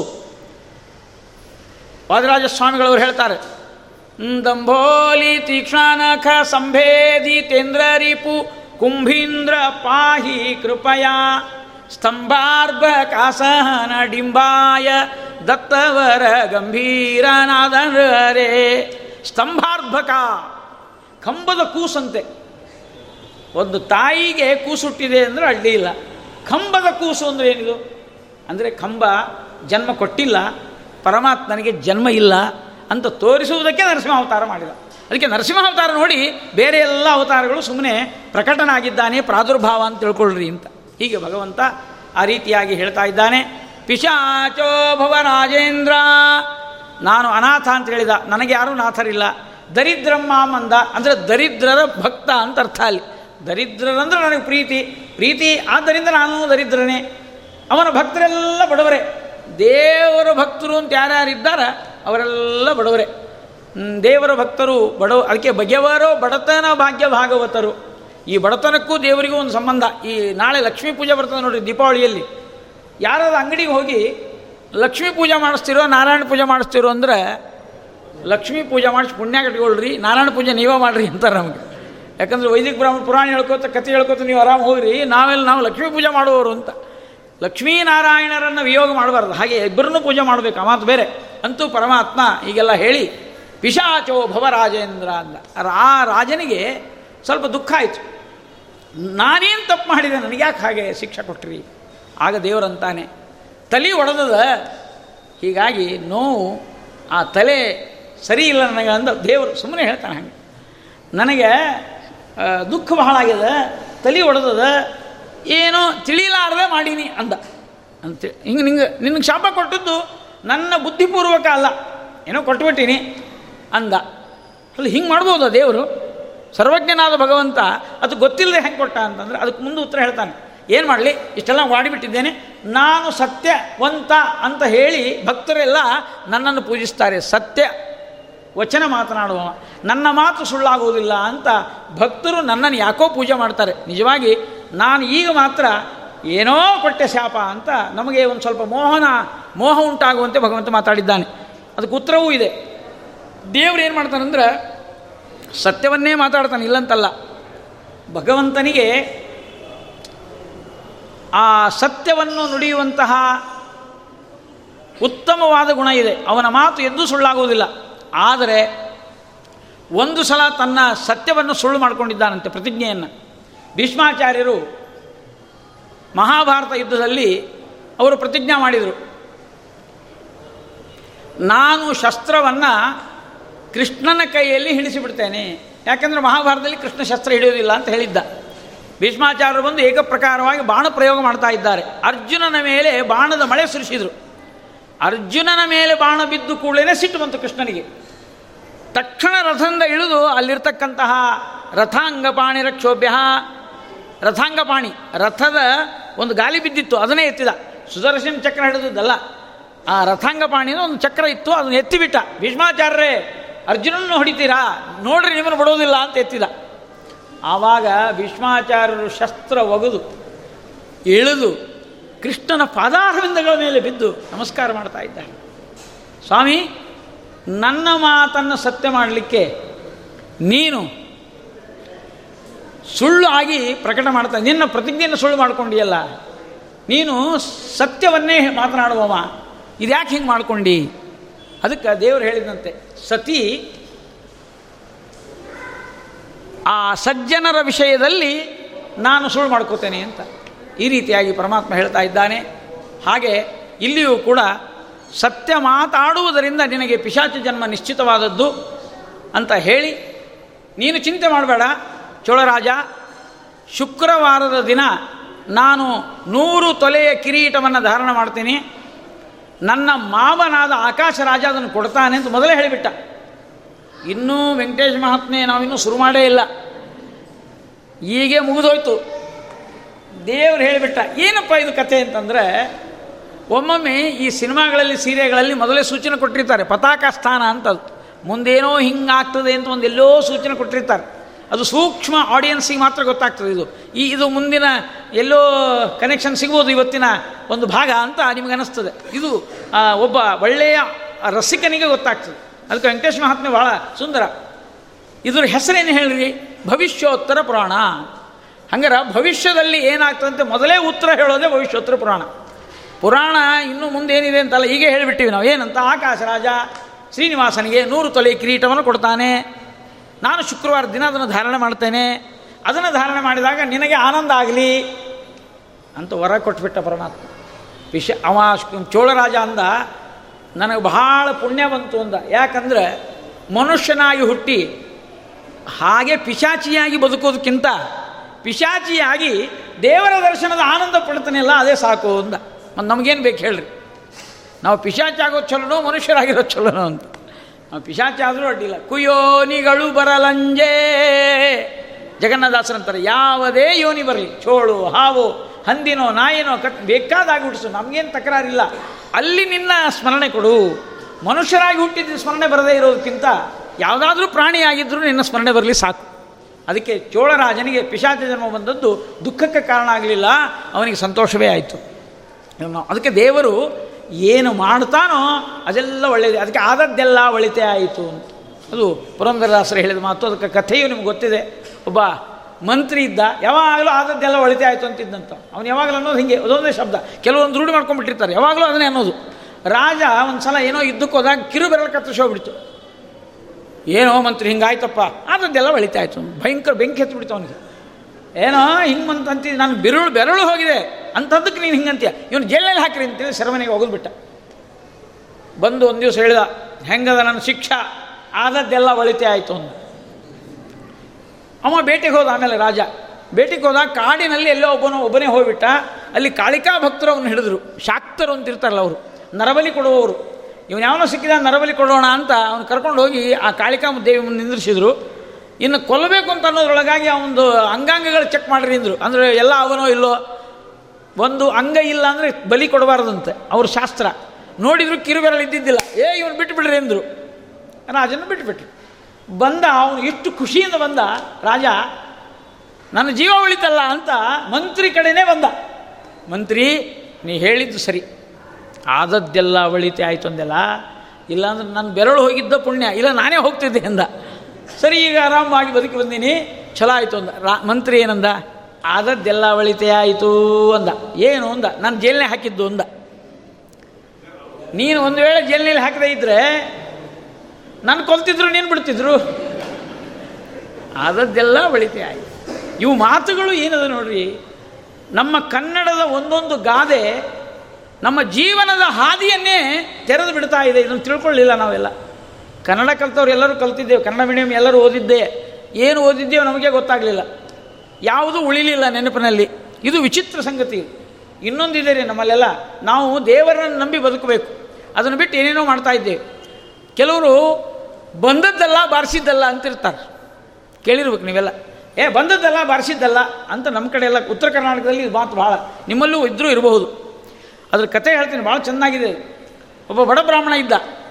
ಅವನು ದೇಸಾಯರ ಮನೆಯಲ್ಲಿ ಪೂಜೆ ಮಾಡಬೇಕು. ವೈದಿಕ ಬ್ರಾಹ್ಮಣ ಹೋಗೋದು ದೇವಸಾಯರ ಮನೆಗೆ, ದೊಡ್ಡ ಕಟ್ಟಿ ಬಾವಿ, ಬಾವಿಯಲ್ಲಿ ಸ್ನಾನ ಮಾಡಿ ಮಡಿಯಿಂದ ಹೋಗಿ ಅಲ್ಲಿ ಕೂತ್ಕೊಂಡು ಏನು ಆ ಮಂಟಪ ನೋಡಬೇಕು, ಬೆಳ್ಳಿ ಮಂಟಪ, ಸಂಪುಷ್ಟಗಳು, ಎಲ್ಲ ಬಂಗಾರದ ಸರಗಳು ದೇವರಿಗೆ. ಶ್ರೀಮಂತ ಅಂದರೆ ಅದ್ಭುತ ಶ್ರೀಮಂತ, ದೇಸಾಯರು ಭಾಳ ಶ್ರೀಮಂತರು. ದೇವರು ಪೂಜೆ ಮಾಡಿ, ಆಮೇಲೆ ಬಂಗಾರದ ತಟ್ಟಿ ಒಂದು, ಅಲ್ಲಿ ತಾಂಬೂಲ. ಆ ತಾಂಬೂಲದ ಮೇಲೆ ಎರಡು ರೂಪಾಯಿ. ಪೂಜೆ ಮಾಡಿದ ಆಚಾರ್ಯರಿಗೆ ಕೊಡಲಿಕ್ಕೆ ಅದು. ಬಂಗ ಬಂಗಾರದ ತಟ್ಟಿ ಮೇಲೆ ಎರಡು ವಿಳೆದೆಲೆ ಅಥವಾ ಐದು ವಿಳೆದೆಲೆ ಆ ವಿಳೆದೆಲೆ ಮೇಲೆ ಎರಡು ರೂಪಾಯಿ. ಇವನಿಗೆ ಎಷ್ಟೊತ್ತು ಪೂಜೆ ಮಾಡಿದರೂ ಸಿಕ್ಕೋದು ಎರಡೇ ರೂಪಾಯಿ. ಬಡ ಬ್ರಾಹ್ಮಣ, ಮನೆಗೆ ಬಂದು ಗೊಳಾಡಬೇಕು. ಜನ ಮತ್ತು ಮಕ್ಕಳು ಜಾಸ್ತಿ, ಬಡತನಕ್ಕೆ ಮಕ್ಕಳು ಜಾಸ್ತಿ ಇರ್ತಾರೆ. ಅದೊಂದು ವೈಭವ. ಆನಂದ ಆನಂದ, ಏನು ಆನಂದ? ಬರೇ ದುಃಖ. ಒದ್ದಾಡ್ತಾ ಇದ್ದ ಬ್ರಾಹ್ಮಣ. ಈ ಬಡತನ ಅಂತ ಯಾರಿಗೆ ಬರುತ್ತದೆ ನೋಡ್ರಿ, ಒಮ್ಮೊಮ್ಮೆ ಕಳ್ಳತನ ಮಾಡಬೇಕು ಅಂತ ಹುಟ್ಟಿಬಿಡ್ತದೆ ರೀ ಆ ಬಡತನ ಇಷ್ಟು ಘೋರ ಅಂದ್ರೆ ಅದು ಕಳ್ಳತನದ ಬುದ್ಧಿನೇ ಕಲಿಸ್ತದೆ. ಇವನಿಗೆ ಕಳ್ಳತನ ಮಾಡ್ಬೇಕು ಅನಿಸ್ತು. ಎಲ್ಲ ಬಂಗಾರ ಸರ ಅದು ಎಲ್ಲ ಇತ್ತು. ಇನ್ನೇನು ದೇವರ ಕಟ್ಟಿ ಮೇಲೆ ಹೋಗೋದು, ತೊಗೊಂಡು ಬರೋದು ಅಂತ ವಿಚಾರ ಮಾಡಿ ರಾತ್ರಿ ಮೂರು ಗಂಟೆಗೆ ಒಂದು ದಿವಸ ಇದ್ದಕ್ಕಿದ್ದಂಗೆ ಒಳಗೆ ಪ್ರವೇಶ ಮಾಡಿದ. ಅವನಿಗೆಲ್ಲ ಮನೆಯೆಲ್ಲ ಗೊತ್ತಿತ್ತು, ಹೆಂಗೆ ಬರಬೇಕು ಅಂತ ಹೆಂಗೋ ಬಂದ ಒಳಗೆ. ಬಂದ ಮೇಲೆ ನೇರವಾಗಿ ಆ ದೇವರ ಕಟ್ಟೆ ಹತ್ತಿ ತಗೊಳ್ಬೇಕು ಅಂತ ಹೋಗೋದ್ರಲ್ಲಿ ಬ್ರಾಹ್ಮಣ ಬೇರೆ, ಸಂಸ್ಕಾರ, ಸ್ನಾನ ಮಾಡಲಾರ್ದೆ ದೇವರ ಕಟ್ಟೆ ಹೆಂಗೆ ಹತ್ತಬೇಕು? ಅಂತ ವಿಚಾರ ಮಾಡಿ ಬಾವಿ ಮೇಲೆ ಸ್ನಾನ ಮಾಡಿದ. ನಾ ಮೂರು ಕೊಡ ಹಾಕ್ಕೊಂಡ ಗಂಗಾ ಗಂಗೇತಿಯೋ ಬ್ರೂಯಾದ ಯೋಜನಾನಾಂ ಸರಿಪಿ ಮುಚ್ಚತೆ ಸರ್ವೋಪ ವಿಷ್ಣು ಲೋಕಂ ಗಚ್ಚತಿ ಪ್ರಯಾಗ ಪ್ರಯಾಗ ಪ್ರಯಾಗ ಪ್ರಯಾಗ ಸ್ನಾನ ಮಾಡಿ ಆ ಒದ್ದಿಲೆ ಬಂದ, ಮೇಲೆ ಹತ್ತಿದ. ಎಷ್ಟು ಸಮಾಧಾನ ಆಯಿತು. ನಾ ಮಡೀಲೆ ದೇವರನ್ನು ಮುಡ್ತೀನಿ ಅಂತ ಸಮಾಧಾನ ಆಯ್ತು. ಒಳಗೆ ಹೋಗಿ ಹಿಂಗೆ ಕಟ್ಟಿ ಮೇಲೆ ಕೂತ್ಕೊಂಡ. ಸಂಪುಟ ತೆಗಿಬೇಕಲ್ಲ, ಆ ಸಂಪುಟ ತೆಗಿಬೇಕಾದ್ರೆ ನಮ್ಮಲ್ಲಿ ಒಂದು ಶಾಸ್ತ್ರ ಏನಂದ್ರೆ ಗಂಟಿ ಬಾರಿಸಲಾರದೆ, ಘಂಟಾನಾದ ಮಾಡಲಾರ್ದೆ ಸಂಪುಟ ತೆಗಿಬಾರ್ದು ಅಂತ ನಿಯಮ ನಿಯಮ. ದೇಸಾಯರ ಮನೆ ಗಂಟಿ, ದೊಡ್ಡ ಗಂಟಿ, ಆಗ ಮಾರ್ತಂತ ದೇವ ಮಂದೆ ಬಿಟ್ಟ. ದೇಸಾಯರು ಎದ್ದರು ಪಾಪ, ಎಲ್ಲರೂ ಎದ್ದು ಬಂದರು. ಯಾಕ್ರಿ ಚರ ಏನು ಧನುರ್ಮಾಸ ಅದನ, ಏನು ದ್ವಾದಶಿ ಅದನ? ನಮಗೆ ಹೇಳರ ಹೇಳಬೇಕಿಲ್ಲೋ? ಹಿಂಗೆ ಬಂದು ಪೂಜಾ ಮಾಡಿದ್ರೆ ಏನು ಮಾಡ್ಬೇಕು ನಾವು?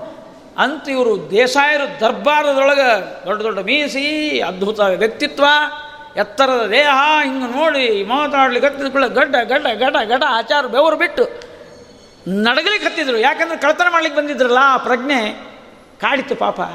ಯಾಕೆ ನಡಗ್ತೀರಿ ಇಂದ? ಯಾಕೆ ಬೆವರು ಬಿಟ್ಟಿರಿ? ಯಾಕೆ ನಡಗ್ತೀರಿ? ಇಲ್ಲ, ದೇಸಾಯರ ಕಳ್ತನ ಮಾಡ್ಲಿಕ್ಕೆ ಬಂದಿದ್ದೆ ನಾನು. ಬಡತನ ಭಾಳ ಅದ ರೀ. ಏನು ಮಾಡಬೇಕು? ಕಳ್ತನ ಮಾಡ್ಲಿಕ್ಕೆ ಬಂದೆ. ಬುದ್ಧಿ ಇಲ್ಲ ನಿಮಗೆ? ವೈದಿಕ ಬ್ರಾಹ್ಮರಾಗಿರಿ ಇಷ್ಟು ತಿಳ್ಕೊಂಡಿರಿ. ಕೇಳಿದ್ರೆ ನಾ ಕೊಡ್ತಿದ್ದಿಲ್ಲ. ಕಳ್ತನ ಯಾಕೆ ಮಾಡ್ಲಿಕ್ಕೆ ಬಂದಿರಿ? ತಿಳಿದಿಲ್ಲ ನಿಮ್ಗೆ? ಇದು ಬೈದ. ಸರಿ ಇಳಿದ್ರು ಹೊರಟರು.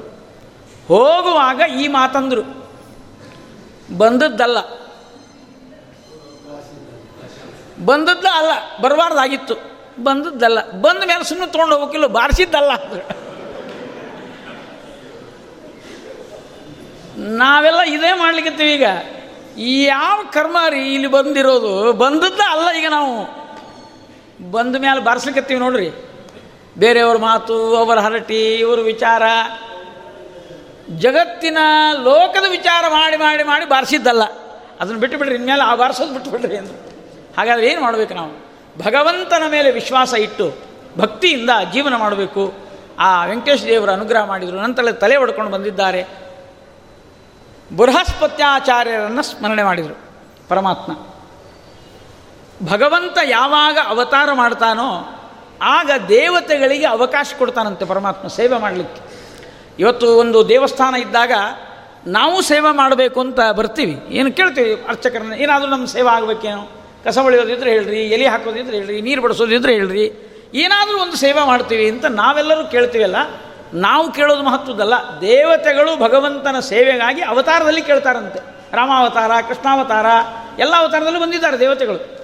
ನಿಮಗೆಲ್ಲ ಗೊತ್ತಲ್ಲ, ವಾಲಿ, ಸುಗ್ರೀವ ಮೊದಲಾದೆಲ್ಲ ದೇವತೆಗಳು ಅವತಾರ ಮಾಡಿದ್ದಾರೆ ಹನುಮಂತ ದೇವರು. ಅದರಂತೆ ಕೃಷ್ಣಾವತಾರದಲ್ಲೂ ಕೂಡ ಬಂದಿದ್ದಾರೆ. ಈ ಅವತಾರದಲ್ಲೂ ಕೂಡ ದೇವರನ್ನು ಬೇಡ್ತಿದ್ರಂತ. ದೇವರು ಸ್ವತಂತ್ರ, ಯಾರನ್ನ ಕರಿಬೇಕು ತನ್ನ ಇಚ್ಛೆ. ಇಲ್ಲಿ ಬೃಹಸ್ಪತ್ಯಾಚಾರನ ಕರೆದಿದ್ದಾನೆ. ಯಾಕಂತ ಕೇಳಿದರೆ ಆ ಶ್ಲೋಕ ಬರೆದಿದ್ದಾರೆ, ವೈದ್ಯಶಾಸ್ತ್ರ ವಿಶಾರದ ಅಂತ ಬರೆದಿದ್ದಾರೆ. ನಿಜವಾಗಿ ವೈದ್ಯಶಾಸ್ತ್ರದಲ್ಲಿ ಪಂಡಿತರು ಯಾರು? ಅಶ್ವಿನಿ ದೇವತೆಗಳು. ನಾವು ನಾವು ತಿಳ್ಕೊಂಡದ್ದು. ಆದರೆ ಬೃಹಸ್ಪತಿ ಆಚಾರ್ಯರು ಎಲ್ಲ ಶಾಸ್ತ್ರದಲ್ಲೂ ಪಂಡಿತರು. ಬೃಹಸ್ಪತಿ ಅಂದರೆ ಭಾಳ ಬುದ್ಧಿವಂತರವರು. ಅದಕ್ಕೆ ವೈದ್ಯಶಾಸ್ತ್ರ ವಿಶಾರದ ಅವರನ್ನು ಕರೆದಿದ್ದಾರೆ. ಇಲ್ಲೊಂದು ಸಮಸ್ಯೆ ಏನು ಅಂದರೆ ಅಶ್ವಿನಿ ದೇವತೆಗಳನ್ನು ಕರೆದಿದ್ದರೂ ಬರ್ತಿತ್ತು. ಡಾಕ್ಟರ್ಸ್ ಅವರು ಅವ್ರನ್ನೇ ಕರೆದ್ರೆ ಸರಿ ಆಗ್ತಿತ್ತು ಯಾಕೋ ದೇವರು ಈ ವ್ಯತ್ಯಾಸ ಇವರು ಬುದ್ಧಿವಂತರೇ ಅಲ್ಲ ಅಂತ ನಾವು ಹೇಳೋದಿಲ್ಲ. ಆದರೆ ಎಕ್ಸ್ಪರ್ಟ್ ಯಾರು ಅವ್ರನ್ನ ಕರಿಬೇಕಲ್ಲ? ಈಗ ಬೃಹಸ್ಪತ್ಯಾಚಾರ ಹೆಂಗಿದ್ದಂಗೆ ಅಂದರೆ ಹೋಮಿಯೋಪತಿ ಡಾಕ್ಟರ್ ಇದ್ದಂಗೆ. ಓದ್ಕೊಂಡು ಓದ್ಕೊಂಡು ಡಾಕ್ಟರ್ ಅಂತ. ಕೆಲವರು ಪುಸ್ತಕ ಓದ್ಕೊಂಡೇ ಹೋಮಿಯೋಪತಿ ಔಷಧ ಕೊಡ್ತಾರೆ ರೀ ಮನೆಗೆ ಕೂತೆ ಕೊಡ್ತಿರ್ತಾರೆ. ಆಯುರ್ವೇದದವರೆಲ್ಲ ಕೆಲವ್ರು ಹಾಗೆ. ಕೆಲವರು ಅಂತ ನಾನು ಹೇಳ್ತಾ ಇದ್ದೀನಿ, ಎಲ್ಲರನ್ನೂ ಅಲ್ಲ.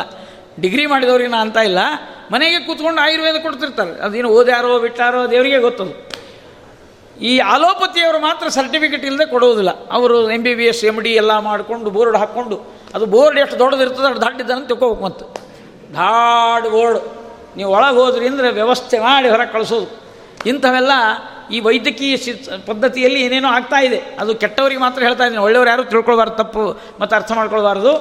ಹಾಗಾಗಿ ಈಗ ಬೃಹಸ್ಪತ್ಯಾಚಾರ ಕರೆಯೋದಕ್ಕಿಂತ ಅಶ್ವಿನಿ ದೇವತೆಗಳನ್ನು ಕರಿಬೇಕಾಗಿತ್ತಲ್ಲ ಅಂತಂದರೆ ದೇವರು ಎಷ್ಟು ಅದ್ಭುತವಾದ ಸಂದೇಶ ಕೊಡ್ತಾ ಇದ್ದಾನಂದರೆ ಕಲಿಯುಗದಲ್ಲಿ ಏನಾದರೂ ನಮಗೆ ದುರ್ಘಟನೆ ಆದರೆ ಅದಕ್ಕೆ ಕಾರಣ ಬೃಹಸ್ಪತಿ ಅಂತ. ಅಂದರೆ ಗುರು ಅಂತ.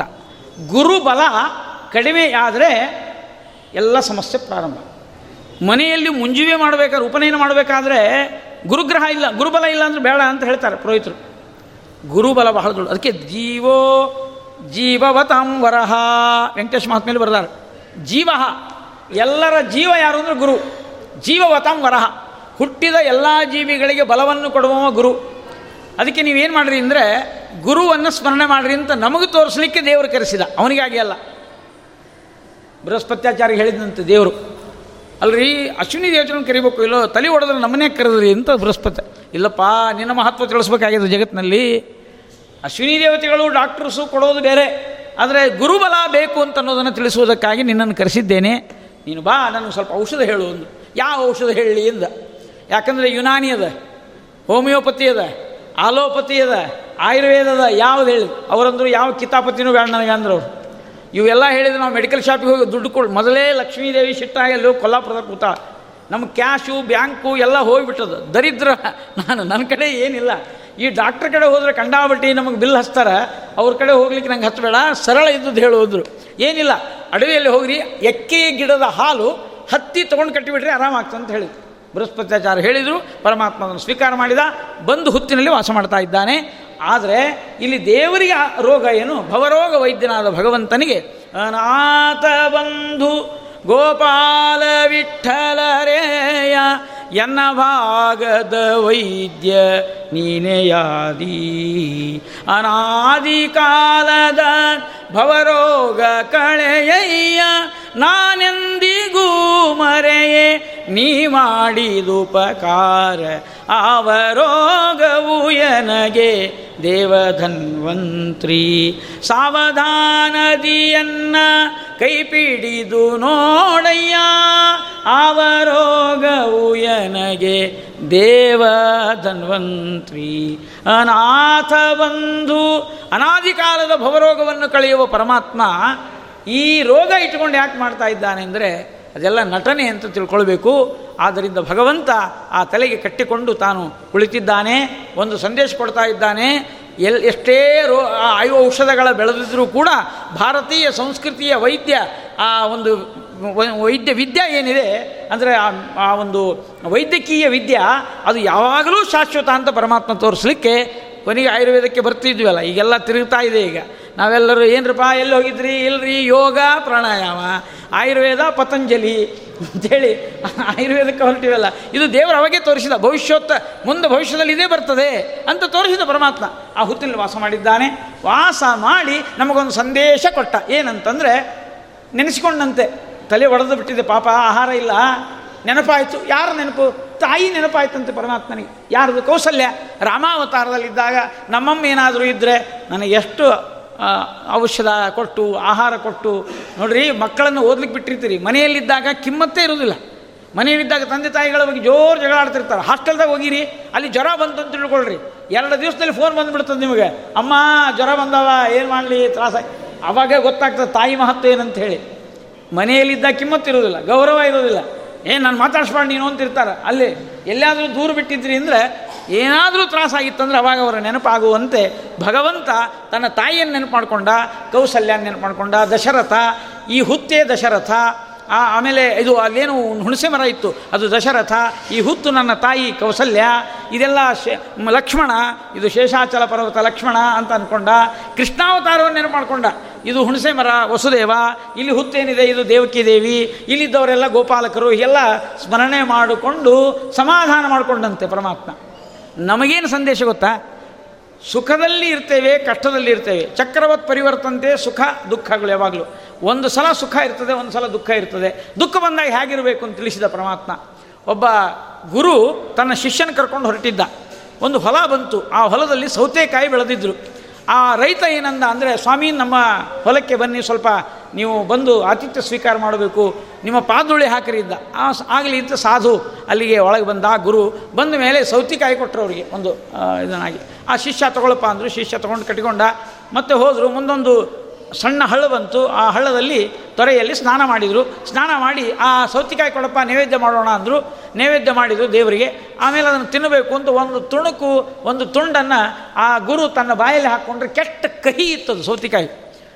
ಉಳಿದದ್ದು ದೊಡ್ಡದು ಉಳಿದಿತ್ತು. ಅವಾಗ ಏನಂದ ಗುರು, ಶಿಷ್ಯ, ಇದನ್ನು ನೀ ತೊಗೊಂಡ್ಬಿಡಪ್ಪ, ಗುರುಗಳ ಪ್ರಸಾದ ಅಂತ ಸ್ವೀಕಾರ ಮಾಡು ಅಂದರು. ಯಾಕಂದರೆ ಕಹಿ ಇತ್ತಲ್ಲ, ಅದಕ್ಕಾಗಿ ಗುರುಗಳು ಕೈ ಬಿಟ್ಬಿಟ್ರು ಅದನ್ನು.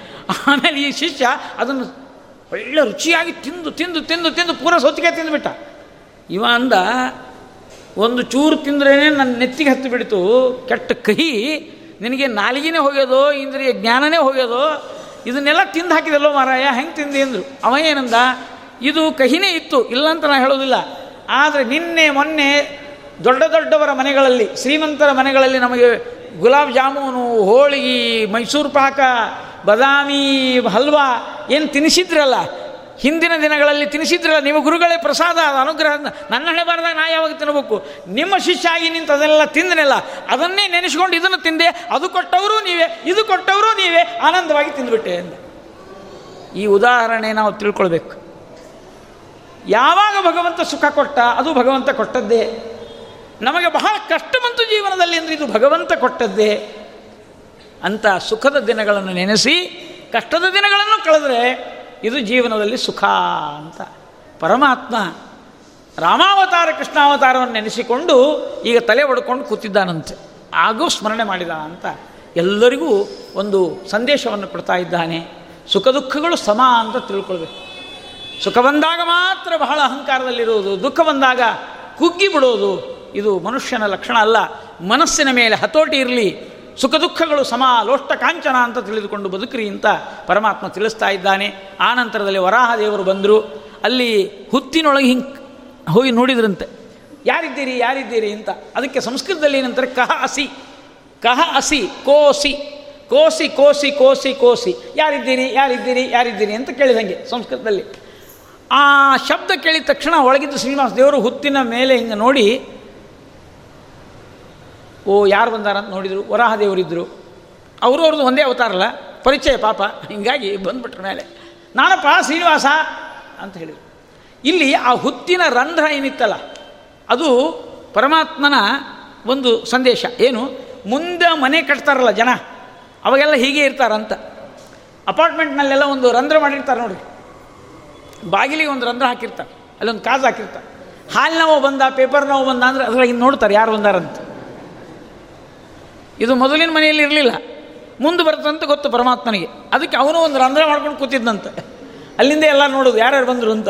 ಇದು ಮುಂದೆ ಮನೆಗಳ ಕಟ್ಟುವ ರೀತಿ ಇರ್ತದೆ ಅಂತ ತೋರಿಸಿದಂತೆ ಇದು ಭವಿಷ್ಯೋತ್ತರ ಪುರಾಣ ಸುರುವಿನ ಕಲಿಯುಗದ ಕಥೆನೇ.